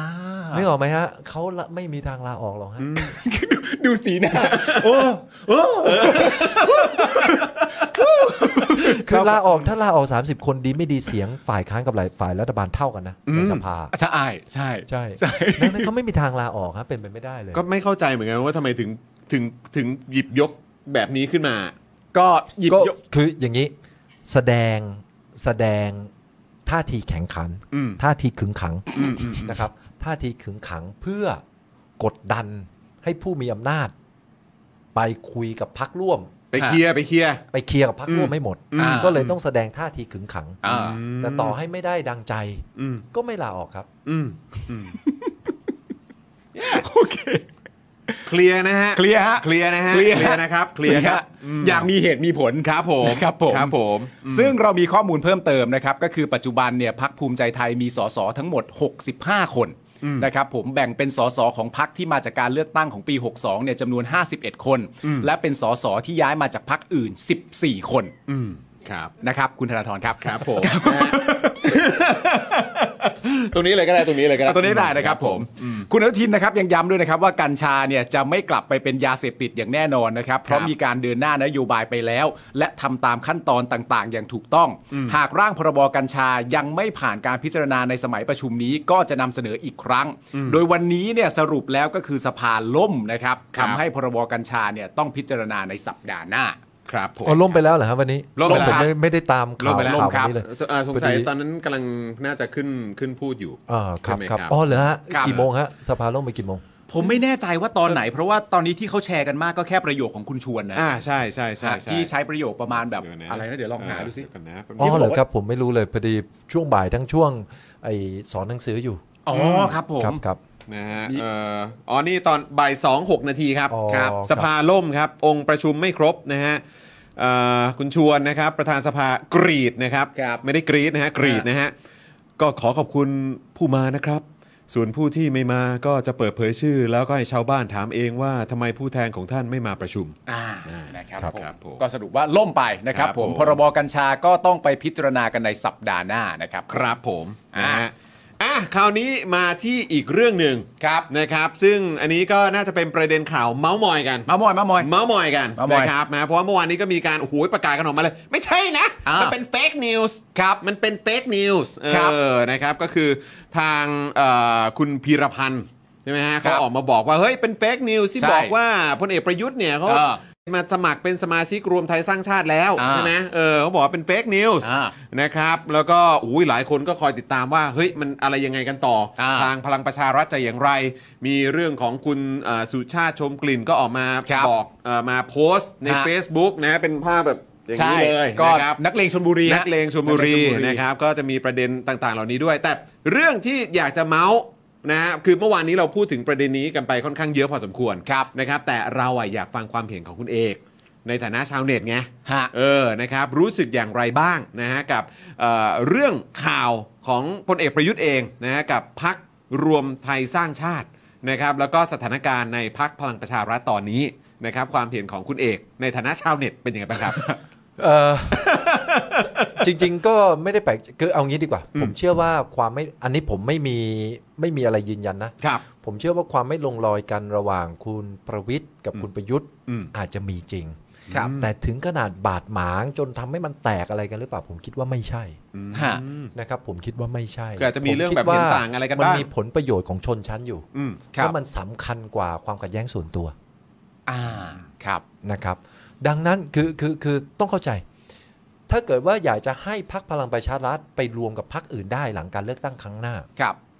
ก็ต้องไม่มีประวิทย์เอ่อขอโทษนะต้องไม่มีคุณประยุทธ์ ครับ นึกออกไหมฮะ อืม ก็บอกว่าพักพลังประชารัฐที่ไม่มีคุณประยุทธ์ก็คือพักการเมืองธรรมดา อืม พักหนึ่งไง ครับ เคยได้ยินไหมครับ ฮะ แล้วก็จะไปจับมือกับพักไหนก็ได้ละมันไม่ใช่พักฝ่ายประชาธิปไตยไม่ใช่พักเผด็จการไม่ใช่อะไรก็ก็แค่เป็น ก็ไม่มี พค ประ กาเอง ยุทธ์แล้วไง เออ ก็ไม่มีประยุทธ์แล้วไง อืม ฮะ นะครับ ดังนั้นก็คือเอาคุณประยุทธ์ไปไว้ข้างนอก อืม แล้วรวมบวกเลขกันดูซิว่าพักที่สนับสนุนรัฐประหารที่ผ่านมาที่สนับสนุนคุณประยุทธ์ที่ผ่านมา สามารถตั้งรัฐบาลได้ป่ะ อืม ครับ ถ้าตั้งได้ ก็ตั้งเหมือนเดิม อืม พลังประชารัฐรวมไทยสร้างชาติอะไรก็ไปรวมกัน ฮะ แต่ถ้าตั้งไม่ได้อย่างน้อยมีพลังประชารัฐไปรวมกับพัก พักอื่น อ่า อืม แล้วก็บอกได้ว่านี่ไม่ใช่พักประเผด็จการแล้ว ก็ไม่มีเขาแล้วไง ใช่ไม่มีคุณประยุทธ์แล้ว ไม่มีอดีตหัวหน้าคอสชแล้ว ใช่แต่ก็ยังมีคุณประวิทย์อยู่แต่ก็ไปนั่งแล้วบอกว่ามันไม่ใช่ประเด็จการแล้ว อืม แล้วอย่างน้อยก็ยังมีคุณประวิทย์ที่อยู่ในรัฐบาลข้างหน้า อืม ซึ่งมันก็ไม่ได้แปลว่ามีอะไรเปลี่ยนแปลง ใช่ เลยเท่าไหร่นัก ใช่ เลย ดังนั้นเนี่ยสำหรับผมเนี่ย ผมไม่ค่อยให้ ผมไม่ค่อยให้ความสำคัญกับเรื่องพวกนี้เท่าไหร่ ครับ แน่นอนมันสำคัญที่สุดเพียงแต่ว่ามันอยู่นอกเหนือการควบคุมของเรา อืม ฮะ นึกออกไหมครับ อือฮึ เวลาเราทำงานเนี่ย เราต้องทำในสิ่งที่เราควบคุมเอาพุตได้ อืม ครับ อันนี้มันควบคุมเอาพุตไม่ได้ ฮะ อย่าไปเสียเวลา อืม กับมันเยอะ อืม อย่าไปเสียเวลาควนคิดกับมันเยอะ ฮะ เราเอาเวลาของเราไปทำอย่างอื่น ไปเอ่อทำอย่างอื่นที่ประชาชนได้ประโยชน์ เราเอาเวลาของเราไปทำอย่างอื่นที่เอ่อจะสามารถทำให้ประชาชนเห็นถึงความตั้งใจจริงของพวกเราดีกว่า ครับ นะครับ ประเด็นที่เราควบคุมไม่ได้อยู่เหนือการอำนาจของเรา ฮะ ปล่อยให้มันเกิดไป อืม อืม นะครับก็สำหรับผมผมก็มองอย่างนั้น ดังนั้นการวิเคราะห์การเมืองรายวันในแบบนี้เนี่ยผมพยายามที่จะผมพยายามที่จะใส่ใจให้น้อย ฮะ นะครับเพื่อที่จะเอ่อเพื่อที่จะทำให้ประชาชนเห็นความตั้งใจของเรา ครับ มากที่สุดนะครับ คือหมายความว่าคือก็ติดตามกันไว้บ้างก็ อ่า ได้ แต่ว่ามันก็ไม่ใช่เรื่องที่เราจะไปสามารถควบคุมได้อยู่แล้ว ครับ เพราะฉะนั้นเนี่ยก็คือทำในสิ่งที่เหมือนแบบเราสามารถแบบทำในสิ่งที่เราตั้งใจอ่ะให้มันเกิดเกิดได้จริง ๆ ดีกว่า ใช่ครับก็คิดอย่างนั้นครับ มอืม นะฮะ อ่านะครับ โอเค ก็น่าก็น่าสนใจมากแล้วก็เดี๋ยวก็ต้องมาดูกันด้วยนะครับ ว่าว่าจะเป็นอย่างไรกันต่อนะเอออะไรนะฮะเออแปลว่า มีคนบอกว่าอุ้ยแบบนี้แปลว่าประยุทธ์ไม่มีประโยชน์สินะ คือคือต้องบอกว่าคือคือต้องบอกว่าเอ่อเอ่อมีประโยชน์หรือไม่ผมคิดว่าคุณประยุทธ์เนี่ยไม่รู้ว่ามีประโยชน์หรือเปล่านะครับ อืม แต่ผมคิดว่าคุณประยุทธ์มีฐานเสียงอยู่ระดับหนึ่งแน่ๆ ครับ ครับ มีฐานเสียงอยู่ระดับหนึ่งแน่ ฮะ ๆนะครับเยอะเท่าไหร่ไม่รู้แต่สำหรับแต่ไม่เยอะมากที่ขนาดเป็น เป็นอะไรนะฮะจะเป็นที่ชื่นชมของประชาชนในการเลือกตั้งครั้งต่อไปแน่ อื ๆ ม ครับ คืออยางนี้ผมผมอยากให้ดูคือผมอยากให้ดู คือมันเป็นเรื่องน่าตลกมากนะครับ ที่คุณเป็นแคนดิเดตนายกรัฐมนตรี แต่คุณไม่ออกดีเบตอะ อืม อ่าใช่ นึกออกไหม เออ คือเรื่องเนี้ยเป็นปัญหามากแปลว่าอะไร แปลว่าที่มาของอำนาจคุณไม่ใช่ประชาชน ครับ พักที่ต้องการเสียงจากประชาชนย่อมต้องออกไปดีเบต ครับ เพื่อแข่งขันกันประชันวิสัยทัศน์ ครับ ประชันเอ่อแนวนโยบาย ฮะ ให้ประชาชนเห็นว่าถ้าอยากได้นโยบายอย่างนี้เลือกฉันนะ ครับ อยากได้วิสัยทัศน์อยากให้ประเทศไทยไปทางนี้เลือกฉันนะ ฉันจะพาประเทศไทยไปทางนี้ ฮะ อีกคนนึงบอกว่าฉันจะพาประเทศไทยไปทางนี้ คุณอยากให้ประเทศไทยไปทางไหนคุณ ก็แข่งขันกัน ใช่ ฮะ แต่คนที่ไม่ออกดีเบต แปลว่าอะไร แปลว่าคุณไม่พึ่งพาประชาชนไง อืม อ่า หมายความว่า ไม่ต้องแคร์ ไม่แคร์ประชาชน อืม หมายความว่าคนพวกนี้ใช้เครือข่ายข้าราชการใช้เครือข่ายเอ่อหัวคะแนน ฮะ ใช้อำนาจที่มันไม่ได้ยึดโยงกับประชาชนอะ อืม นึกออกไหมฮะ ครับ ดังนั้นนั่นแหละเลือกตั้ง 66กำลังจะมาถึงจับตาดูนะครับ ใครไม่ขึ้นเวทีดีเบตเนี่ยแปลว่าเขาไม่ได้ต้องการเสียงประชาชน อืม เขาคิดว่ากลไกที่เขาจะชนะเลือกตั้งมาจากกลไกอื่น อืม อ่า อืม มันเป็นจุดสังเกตได้ ใช่ใช่ อืมอืมอืมนะ โอ ครับ เค เออ แต่ว่าถ้าเกิดว่าคุณอ่าประยุทธ์อ่าไปอยู่รวมไทยสร้างชาติจริง ๆ แล้วเป็นแคนดิเดตจริง ๆอ่าเรื่องเรื่องเรื่องดีเบต ผมก็ผมก็คิดว่าก็คงไม่มาอีกแหละ อ่า นะเพราะว่าตอนข่าวก่อนก็ไม่มานะครับแต่ถ้ามานี่ก็ ผมก็จะแปลกใจมาก แต่ว่าถ้าเกิดเขาบอกว่าคุณประวิทย์เนี่ย เออ จะเป็นแคนดิเดตของพลังประชารัฐเนี่ยคิดว่าคุณประวิทย์จะมาไหมฮะ ดีเบ ต ดีเบ โอ้ ต อันนี้ นะ ก็ไม่คือเราคงคาดเดาไม่ได้หวังว่า เออ หวังเป็นอย่างเดียวว่าเขาจะมา เออ ครับผม เออเออก็ต้องรอดูกัน แต่อย่างที่คุณธนาธรบอก ถ้าเกิดว่าเขาไม่มาเนี่ย ก็มันก็ค่อนข้างชัดเจนว่าเขาไม่ได้ต้องแคร์เสียงของประชาชนอยู่แล้ว ครับ แต่ถ้าคุณประยุทธ์จะดีเบตจริง ๆ ไม่หากันตายเหรอฮะ ก็ลองดูก็ ลองดูมันไม่หากันตายเหรอฮะก็ได้ อ ได้ ยากฟังนะ ได้หลายขำเลยนะ อยากฟังนะ ได้หลายขำเลยนะ เออนะฮะ อ่ะโอเคนะครับเออแล้วจริงๆเราก็มีประเด็นของทางคุณโทนี่วูดซัมด้วยไหม ใช่ เออนะครับคุณโทนี่วูดซัมนี่เขาก็แสดงความเห็นเรื่องนี้ด้วยนี่นะครับเอ้ยแต่เดี๋ยวเดี๋ยวเดี๋ยวระหว่างนี้นิดนึงเหมือนเหมือนหูฟังของคุณธนาธรจะหลุดบ่อย เออ เออบิวบิวช่วยดูหูฟังให้ให้ให้คุณให้คุณเอกนิดนึงได้ไหมฮะอ่าโอเคเดี๋ยวเดี๋ยวระหว่างนี้เดี๋ยวเราเดี๋ยวเราพูดถึงที่คุณเอ่อทักษิณเนี่ยเขา ครับ เอ่อคุณโทนี่เนี่ยนะครับ อ่า เขาแสดงความเห็นเมื่อเมื่อคืนที่ผ่านมาดีกว่า ครับ เออนะฮะเอ่อเรื่องการย้ายพักนะครับของเอ่อพลเอกประยุทธ์เนี่ยนะครับยังเป็นหนึ่งในท็อปิกนะครับที่โทนี่วูดซัมนะครับหรือว่าอดีตนายกทักษิณเนี่ยพูดถึงในรายการ Care Talk นะครับในคลับเฮาส์ด้วยเมื่อคืนนะครับโดยช่วงหนึ่งนะครับคุณโทนี่เนี่ยบอกว่า ผมเดานะ ท่านนายกน่าจะกำลังดูว่า แววของพักรวมไทยสร้างชาติ ไม่รู้จะต้องสร้างใหม่ไหม อืม ถ้ามองเห็นว่าท่านมีโอกาสได้คะแนนเยอะ ท่านคงยุบสภาเลือกตั้งใหม่ แต่ถ้ามองเห็นว่าไม่น่าจะไหว ท่านก็คงอยู่ครบวาระ อืม นะฮะเพราะท่านไม่สามารถเอาคะแนนจากพลังประชารัฐได้ ครับ แล้วพักพลังประชารัฐของป้อมเนี่ยไม่รู้จะเหลือสักกี่คน อื โอ้ ม นี่พูดถึงป้อมก็คือพลเอกประวิทย์นะฮะ ครับ เออนะฮะเป็นการเมืองที่น่าเหนื่อยใจแทนประเทศไทยครับ อ่า โทนี่ยังบอกด้วยนะครับว่า นายกคงย้ายไปอยู่รวมไทยสร้างชาติ พวกที่ตามไปก็คงกลุ่มสุชาติชมกลิ่น ไม่เกิน 12 คน กับพวกประชาธิปัตย์ที่สอบตก เอ้า อุยอืมเพราะเห็นว่าคะแนนภาคใต้ดี อืม ก็คิดว่าถ้าไปรวมกับเขาเผื่อได้ฟื้นกลับมาบ้าง อ่า คนที่สอบได้จริง ๆ ตามนายกไปอยู่เนี่ยคงมีไม่มากหรอก นี่คือคิดอย่างนั้นเลยนะฮะ โอ คือ พวก คิด ที่ ว่าที่ ไป จะ เนี่ยน่าจะเป็นทางทางแก๊งสอบตก เออ นะครับ อ่า แต่ไอ้เอ่อพวกที่คิดว่าจะสามารถกลับมาเป็นสสได้เนี่ย น่าจะมีไม่มากอ่ะ อ่าไม่ นะ ป ค รั รับ อ่า แต่จะรอดเท่าไหร่ก็ไม่รู้ ไอ้ 72 คนที่จะไปรวมกับเขา เหลือไม่มากหรอก อ่า ถามว่ารวมไทยสร้างชาติจะได้สอสอเท่าไหร่ก็คงยากอยู่ เพราะส่วนใหญ่เป็นนักการเมืองหน้าเก่า แถมสอบตกอีก นักการเมืองปัจจุบันก็มีไม่มาก ส่วนนายกก็อยู่ได้แค่ 2 ปี แล้ววันนี้นายกก็หมดเสน่ห์ไปเยอะ จะดึงได้สักกี่คะแนนเชียว ผมยังคิดไม่ออกครับอือ่ามนะครับ ผม นะฮะนี่ก็เป็นความเห็นจากอดีตนายก ครับ เอ่อคุณทักษิณหรือ ฮะ ว่า AKA โทนี่วูดซัมนั่นเอง ใช่ครับผม นะครับนะฮะ เมื่อวานใช่ไหม เมื่อวาน เมื่อวานเมื่อคืน เนะครับ อ่า คุณโทนี่ในฐานะเขาเรียกอะไร พิธีกรภาคสนามของเรา นะฮะ เรามักจะแซวคุณทักษิณนะฮะ เพราะว่ารายการมามาต่อจากเราเสมอนะฮะ เราก็จะบอกว่าอ๋อ นี่คือพิธีกรภาคสนามเรานะฮะ ใช่เหมือนเราจบรายการนี้แล้ว แหม่ ส่งเข้ารายการต่อคบ รายการเรานี่มันช่างยิ่งใหญ่จริงๆ ใช่ครับผม นะครับนะฮะเอ่อคุณอัญชิสาบอกว่าตู่ตอบไม่ได้เดินหนีกลับบ้านเลยนะอืม อ่า อย่างนี้เลยฮะอืม นะฮะเอ่อ คืออย่างนี้แต่ผมผมผม ครับ แทรกได้ไหมครับขออ เชิญ นุ ครั ญา บ ตได้ไหม เชิญ ครับ ครับ เชิญครับ คือต้องเข้าใจ อืม ว่าแน่นอนที่สุดเอ่อแน่นอนที่สุดคุณประยุทธ์มีผลต่อสมการทางการเมือง ครับ ครับ แต่ไม่ได้หมายความว่า ถ้าคุณประยุทธ์ไม่อยู่แล้ว การต่อสู้จะจบลง อืม ไม่ใช่ ครับ การต่อสู้เพื่อประชาธิปไตยยังเดินหน้าต่ออ ฮะ ระบอบประยุทธ์ถึงแม้ว่ามีประยุทธ์ หรือไม่มีประยุทธ์ ระบอบประยุทธ์ก็ยังคงอยู่ อืม ครับ ในรูปแบบของรัฐธรรมนูญปี พศ 2560 เป็นต้น ครับ นึกออกไหมครับ ฮะ ในรูปแบบของประกาศคำสั่งคอสช อะไรที่ยังยงคงอยู่เยอะแยะไปหมดเป็น ครับ ต้น ในรูปแบบของการใช้อำนาจของเจ้าหน้าที่ฝ่ายความมั่นคงเกินกว่าเหตุ ครับ ไม่ว่าจะเป็นอำนาจในการ surve- surveillance people ครับ ด้วยไอ้ซอฟต์แวร์เปกาซั อ่า Pegasus สไม่ว่าจะด้วยการเอ่อทำรุนแรงเกินกว่าเหตุกับผู้ชุมนุม อืม ครับ นี่คือลักษณะของระบอบประยุทธ์ทั้งนั้นเลย อืม ครับ รวมถึงการที่เดี๋ยวเรื่องต่อไปก็คงได้พูดถึงกันเรื่องเดือนดำคน้ำใช่ รับ ไหมครับ อืมครับผม พาไทยไปใกล้ชิดกับจีนเกินกว่าเหตุ อืม อืม นึกออกไหมฮะ นี่คือลักษณะของระบอบประยุทธ์ที่ประยุทธ์ไม่อยู่ อืม ระบอบก็ยังอยู่ อืม ฮะ แล้วก็ต้องปรับปรุงแก้ไขกันไป ฮะ นึกออกไหมฮะ ครับ ดังนั้นอย่าเข้าใจว่า คือไม่ไม่ ประยุทธ์ไม่อยู่ ไม่อยู่ แล้ว ใช่ว่าจะจบ ใช่ว่าจะจบ เพราะประยุทธ์เป็นแค่ตัวละครตัวหนึ่ง ใน ในระบอบ ระบอบ อ๋อ ครับ อืมคือจริงๆแล้วถูกเอามาตั้งเป็นตุ๊กตามากกว่าแหละ ใช่ ว่าว่าแบบเหมือนเหมือนเหมือนเป็นประมาณว่าเป็นเป็นเป็นเจ้าของระบอบเนี้ยแต่จริง ๆ อ่า แล้วไม่ใช่อันนี้มันคือทั้งระบอบ ระบอบใหญ่ เออ ๆ ใช่แล้วก็ไม่ใช่ว่าคนนี้ออกไปแล้ว อ่า ระบอบนี้จบมันไม่ใช่ ใช่ เออนะครับ นะครับ นะฮะประยุทธ์เป็นแค่เอ่อหน้าฉากอำนาจจริง ๆ อยู่ที่เรื่องของชนชั้นปกครองเออนะครับ ครับ เอ่อ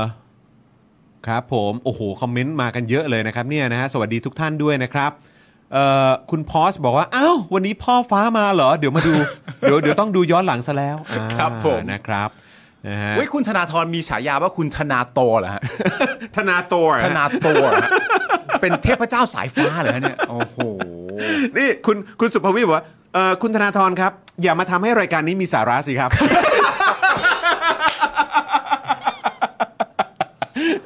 อุ๊ย คุณธนาธรมาทำให้รายการเราดูมีสาระขึ้นนะ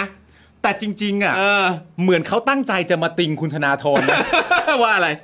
ว่าทำไมถึงมาทำแบบนี้ แต่ประเด็นคือทำไมคนเจ็บเป็นกูกับมึงล่ะ นั่นน่ะดิ มันแปลกเอนะอคือยังไงเนี่ย เออ อะไรเนี่ย ในหัวตอนนี้คิดอย่างเดียวเลย เอ้าที่ผ่านมา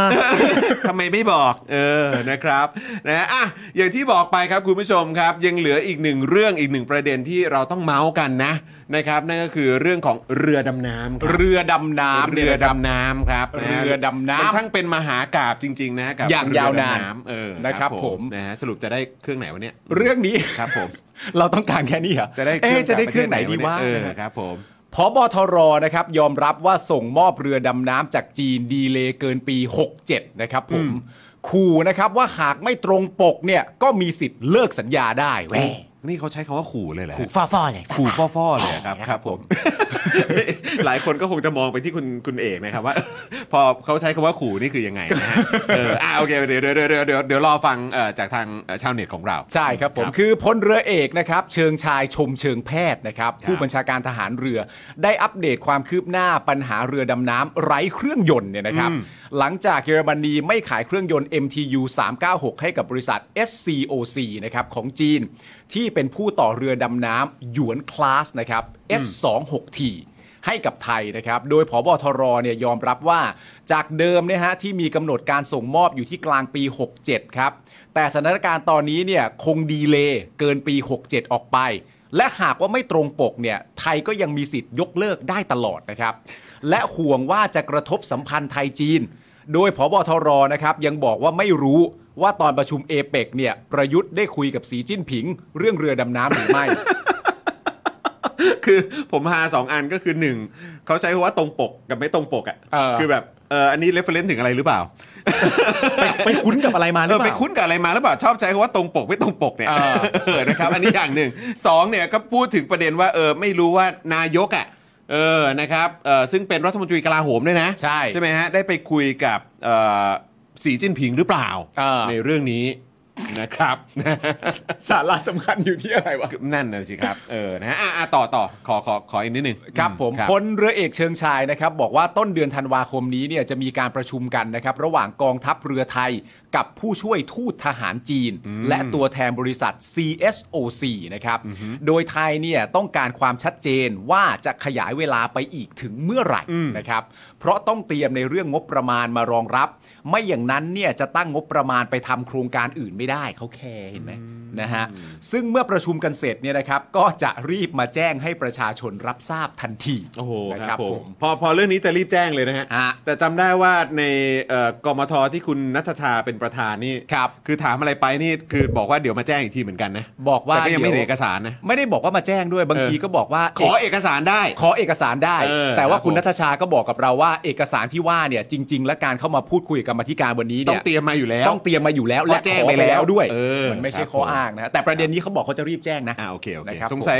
คนละหน่วยกัน อันนั้นกองทัพบกป่ะ ใช่ อันนี้กองทัพเรือไง อันนี้ก็ทัพเรือก องทัพเรือ ค จะแบบเออนวลกว่า ต้องแจ้งต้องแจ้ง อ้าวโอ้โหเขา ต้ อยู่ งแจ้ ชาง ยทะเลอืม ข้อมูลเคียคงรับ นะครับเรื่องกำหนดส่งมอบเรือดำน้ำนะครับ ตั้งแต่แรกเลยเนี่ยนะฮะจะต้องส่งมอบกันในช่วงกลางปี โอ้โหจริงๆต้องปีหน้าแล้ว 66 ใช่ เออ นะครับผมแต่ว่ามีการขยายเวลาออกไปเป็นกลางปี 67 67 นะครับผมโดยอ้างประเด็นเรื่องโควิดนะครับผมและจากที่พบทรให้สัมภาษณ์เนี่ยนะครับก็จะมีการขยายเวลาออกไปอีก เพราะยังแก้ปัญหาเครื่องยนต์ไม่ได้ ครับ คือประเด็นเรื่องตอนเลื่อนครั้งแรกเนี่ยโควิด อ่ะ แต่ประเด็นต่อมาที่ต้องเติมไปจากปี 67 อีกที่อาจจะไม่ได้เนี่ย อันนี้ไม่ใช่ประเด็นเรื่องโควิดแล้ว ครับ เป็นประเด็นย้อนกลับมาเรื่องเดิมก็คือประเด็นเรื่องเครื่องยนต์ยังตัดสินใจยังตกลงยังอะไรต่างๆนานากันไม่ได้ว่าจะมีหรือไม่มีอย่างไร เพราะอย่างที่บอกไปว่าตอนทีแรกมันจะต้องเป็นเครื่องยนต์ของเยอรมัน ใช่ อืมครับ นะครับผม ส่วนกรณีนะครับที่มีผู้เสนอไอเดียให้กองทัพเรือจีนเนี่ยนะครับมารับประกันเครื่องยนต์เรือดำน้ำนั้นเนี่ย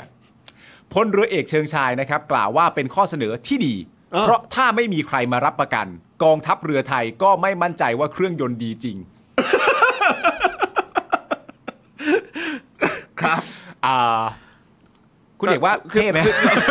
เราเราเราเราเราไปที่ชาวเน็ตเราก่อนดีกว่าไหมฮะ อ่า เออครับผมอ่ะคุณเอกครับเท่าที่ฟังมาประมาณนี้ก่อน ยัง อ่ายั ยังเหลือต่อนะครับผมอัน คุณ นี้ เอกอย่าไปกุ้มหน้าผาก ครับ สิ ผ ฮะ มเออนี่ โโห ผมเห็นแบบโอ้โห เหมือนต้องจูนเลยทีเดียว โอ้โห นะครับเอ่อต้องบอกคุณเอกก่อนว่ามันยังไม่จบนะเดี๋ยวมันมีต่อ มันมีต่อ เอาเอามาถึงตรงนี้ก่อน คุณ อ่ะ เอกมีความเห็นว่าอย่างไรบ้าง ฮะ ชาวเน็ตครับชาวเน็ตว่าไงฮะ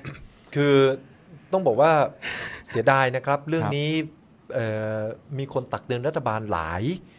คนหลายครั้งมากในช่วงเวลานั้นจำได้ไหมครับ จำได้ฮะ จำได้ไหมครับ แล้วถ้าใครเอ่อย้อนไปดูในช่วงเวลานั้นเนี่ยมันพูดกันเยอะมาก ตั้งแต่เรื่องความจำเป็น ตั้งแต่เรื่องราคา ครับ นะครับ ซึ่งจริงๆแล้ว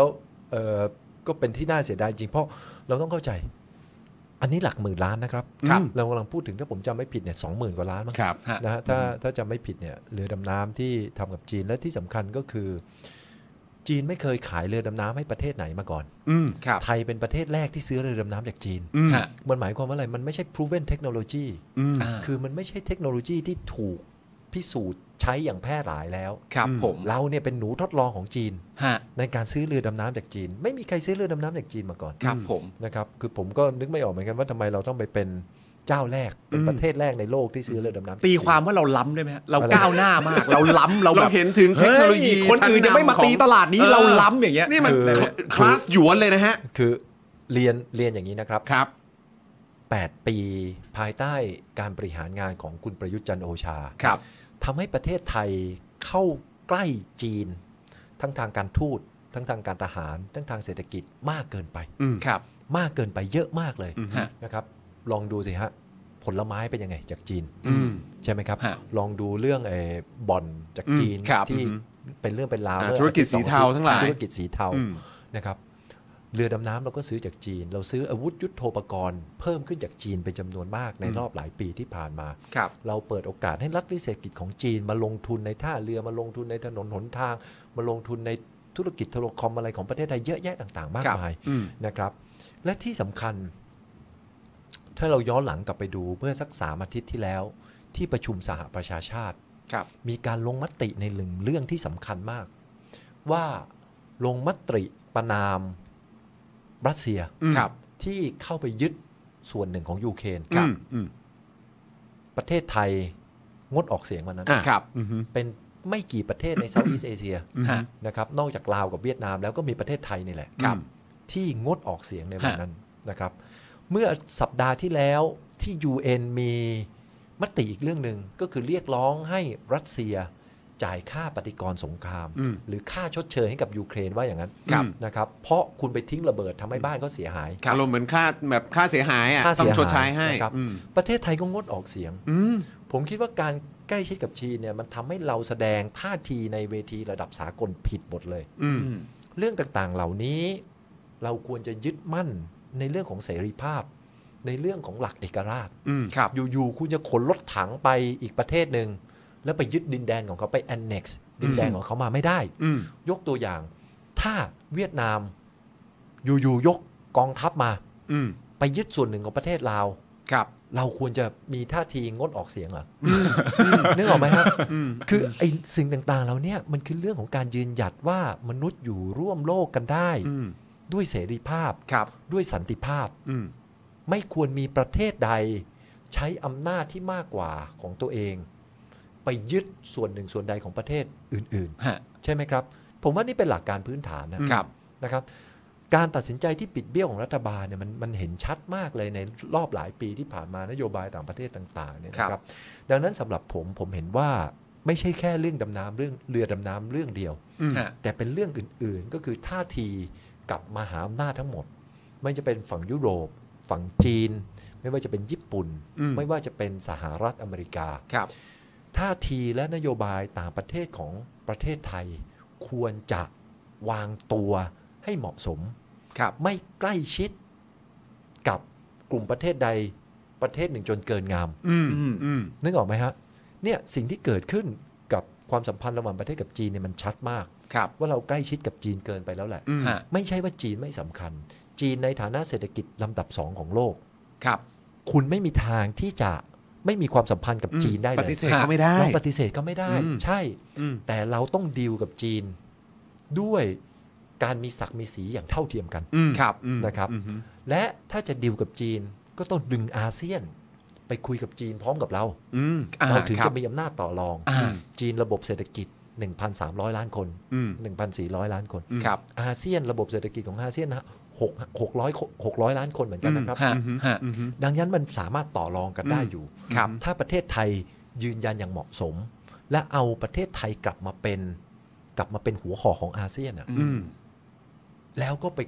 ใช้อาเซียนเนี่ยดึงความร่วมมือจากประเทศในเอ่ออาเซียนทั้งหมด ครับ ไปเจรจาแสวงหาความร่วมมือทั้งทางเศรษฐกิจทั้งทางมั่นคง ทางความมั่นคง ฮะ ทั้งทางการทูตอะไรต่างๆ กับกลุ่มมหาอำนาจต่างๆ ทั่วโลกเป็นไปได้ ฮะ ถ้าประเทศไทยสง่างามอยู่ในอาเซียน อืม ปัญหาคือวันนี้ประเทศไทยสง่างามสง่างามในอาเซียนได้ยังไงนะ อืม เป็นไปไม่ได้เลย อืม วันนี้เดอ f a กโตแล้วเนี่ย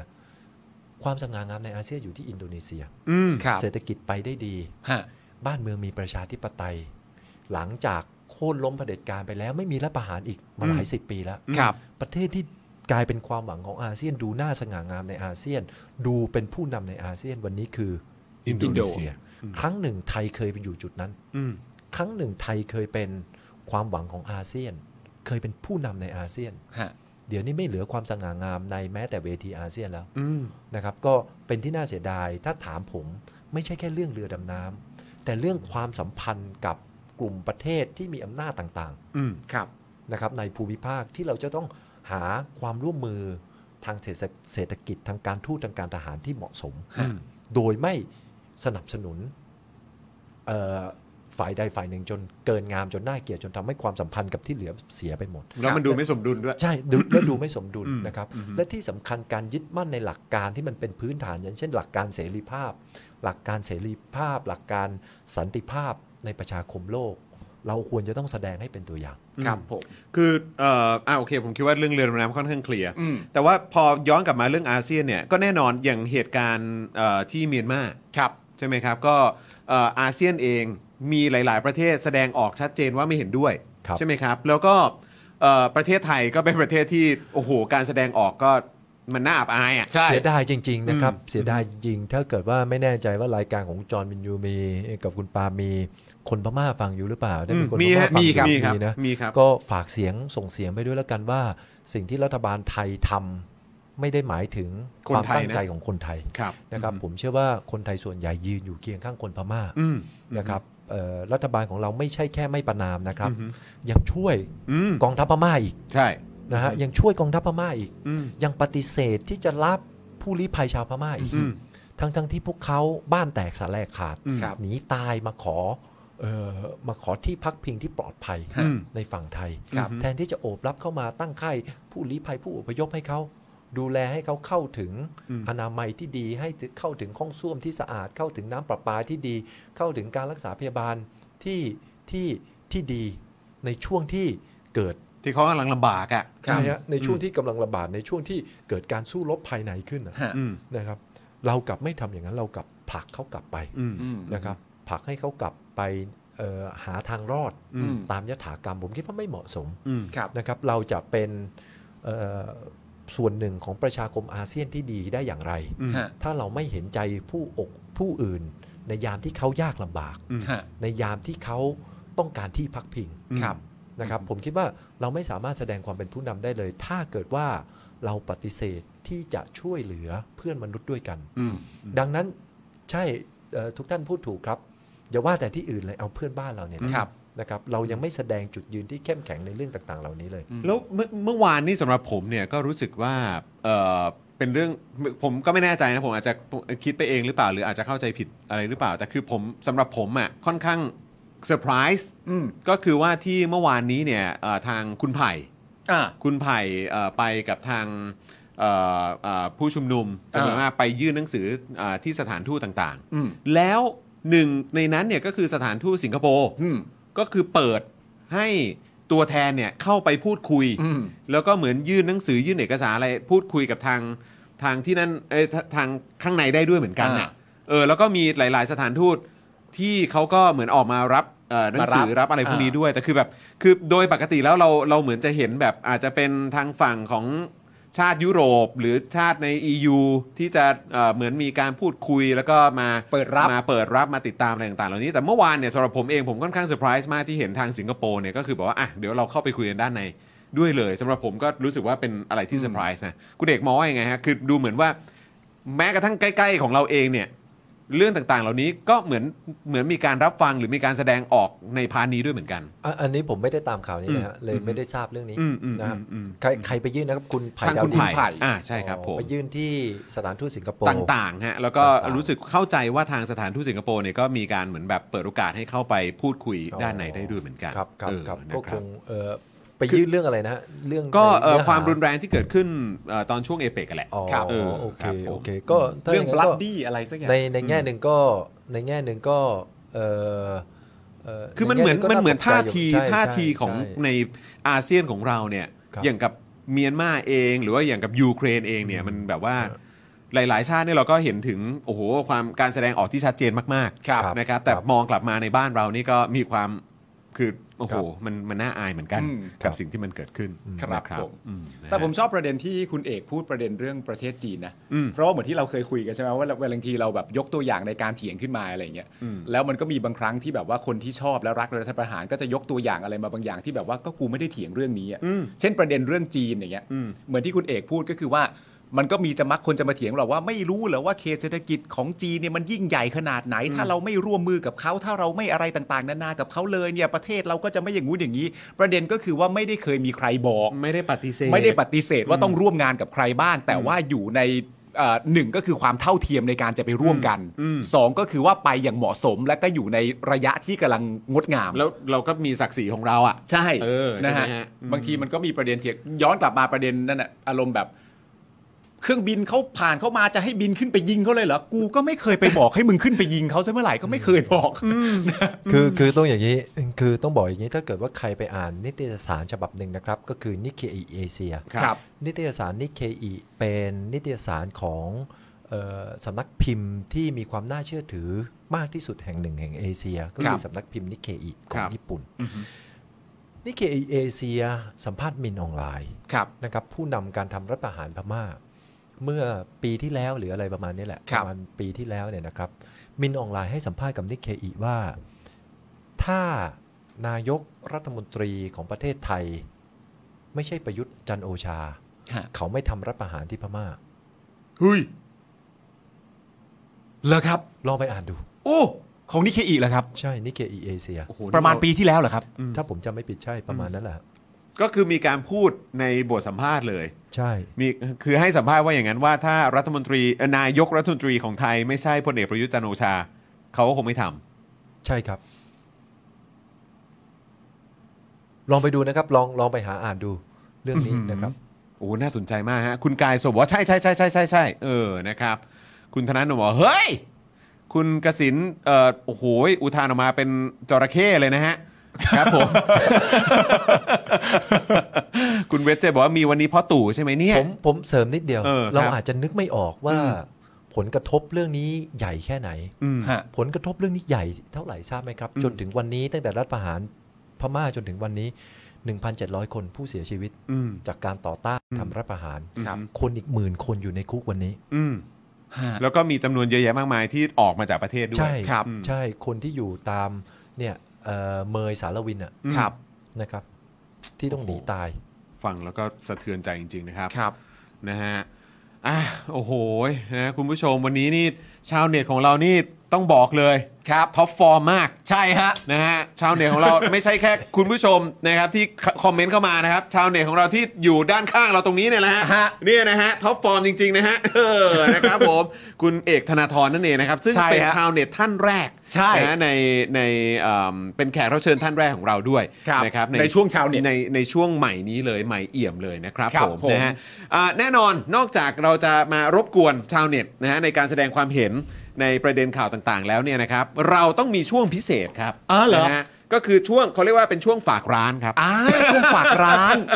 ช่วงฝากร้านหรือว่าเป็นช่วงที่อยากจะเอ่อชาวเน็ตของเราที่มาเป็นแขกเนี่ยนะครับมามาเป็นแขกรับเชิญของเราอยากจะนำเสนออะไร อยากจะเชิญชวนอะไรคุณผู้ชม หรือว่ามีอะไรอยากจะฝากไหมให้คนมาร่วมกิจกรรมนะครับร่วมเอ่อเกี่ยวกับโครงการอีเวนต์แคมเปญอะไรต่างๆ คือได้หมดเลย ครับ นะครับเปิดกว้างทั้งหมดเลย ก็เลยอยากจะย้อนกลับไปที่คุณเอกครับนะฮะคุณเอกครับวันนี้ไหนๆมา Daily Topics ทั้งที มีคุณผู้ชมติดตามเยอะแยะมากมาย มีอะไรอยากจะฝากอัปเดต หรือว่าประชาสัมพันธ์ไหมครับ ขายได้กี่ล้าน อะไรนะ มีเรื่องอยากขายเยอะเลย เฮ้ย ขายได้กี่อัน มามาได้เลยครับ ขายได้เท่าที่ใจอยากเอางี้ดีกว่า โอเค แล้วแต่เลยครับ โอเค ดังนั้นผม อืม เดี๋ยวขอนับก่อน อืมครับผม อุ้ยมันก็เยอะไปมันก็เยอะ เอาพอดีพอดีก็ได้ โอเค โอเค ดังนั้นผมขอขาย 3 อย่างได้ไหม อ่ะเชิญครับได้ครับได้ครับ อย่างแรกนะครับ ผมเรียนท่านผู้ฟังอยู่รวมถึงทางเอ่อทางผู้ดำเนินรายการทั้งสองท่านด้วยนะครั คือตอนเนี้ยผมทำท่องเที่ยวชุมชนอยู่ 2 ที่ อืม ครับ นะครับ ที่แรกอยู่ที่จังหวัดลำพูน ครับ นะครับ ชื่อว่าหมู่บ้านปงผาง อืม ครับ นะครับ เราไปทำเอ่อใช้ชื่อเอ่อทัวร์ตรงนี้ว่าปงผาง Escape อืม อ่าน นะครับสามวัน 2 คืน ครับ ครับ ในช่วงหน้าหนาวนี้ หมู่บ้านโปงผางอยู่บนดอย ครับ นะครับแล้วก็เป็นหมู่บ้านที่เอ่อประชาชนเป็นเอ่อกลุ่มชาติพันธุ์ปากากยออ อ่าครับ นะครับแล้วก็เป็นหมู่บ้านที่ผมจะใช้คำว่าอะไรอ่ะเป็นหมู่บ้านที่มันค่อนข้างเวอร์จินอ่ะ อืม ครับ คือมันไม่มีแม้แต่สัญญาณโทรศัพท์ โอ้ เราเลยตั้คงรับผม ชื่อว่าโปงผางเอสเคป อืม คือไปหนีจากความวุ่นวายของเมือง อ่า ครับผม ถ้าใครอยากหาที่สงบสงบๆมี อืม ลำธารผ่านสวยงาม มีเส้นทางเดินศึกษาธรรมชาติ ครับ ไปเรียนรู้วิถีชีวิตของชาวปากากยอ ครับ ลองมาพักที่นี่ได้กางเต็นท์นอน อ่า นะครับ แล้วก็ตอนกลางคืนที่นี่ถ้าไม่มีเมฆสวยมากนะครับ มองเห็นทางช้างเผือกเลย เฮ้ย สวยมากเพราะมั ยิ่ง อยู่บ นั้น เขา ตอนนี้แน่นยัง นะครั ฮะ บ ตอนนี้แน่นยังครับ ก็ตอนนี้ก็น่าจะผมคิดว่าน่าจะจองสักครึ่งหนึ่งละห้าสิบเปอร์เซ็นต์ โอ้โห คือมันเปิดแค่สี่เดือน คือเปิดพฤศจิกาธันวามกรากุมภา อ๋อ หน้าหนาว คือเป็นการหารายได้เสริม โอเค ให้กับชาวบ้านที่ส่วนใหญ่ อืม ปลูกข้าวหรือไม่ก็ปลูกลำไย อืม ในพื้นที่ โอเค โอ้ นะครับ ดีจังครับ ก็ตรงนี้นะครับเอ่อแพ็กเกจยังไปประมาณผมจำไม่ได้น่าจะ 3,000 ต้นต้น อืม สามวันสองคืน ครับ ซึ่งที่นี่ห่างจากสนามบินเชียงใหม่นะครับประมาณแค่ 40 นาทีเท่านั้นเอง ครับ นะครับอยู่จังหวัดลำพูน ครับ นะครับซึ่งถ้าสนใจติดต่อต้องบอกว่าพวกเราไม่ได้เงินสักบาท ไม่ได้มีส่วนได้ส่วนเสียนะครับ ครับ แต่เราช่วยเขาประชาสัมพันธ์ อ่ะโอเค นะครับโดยที่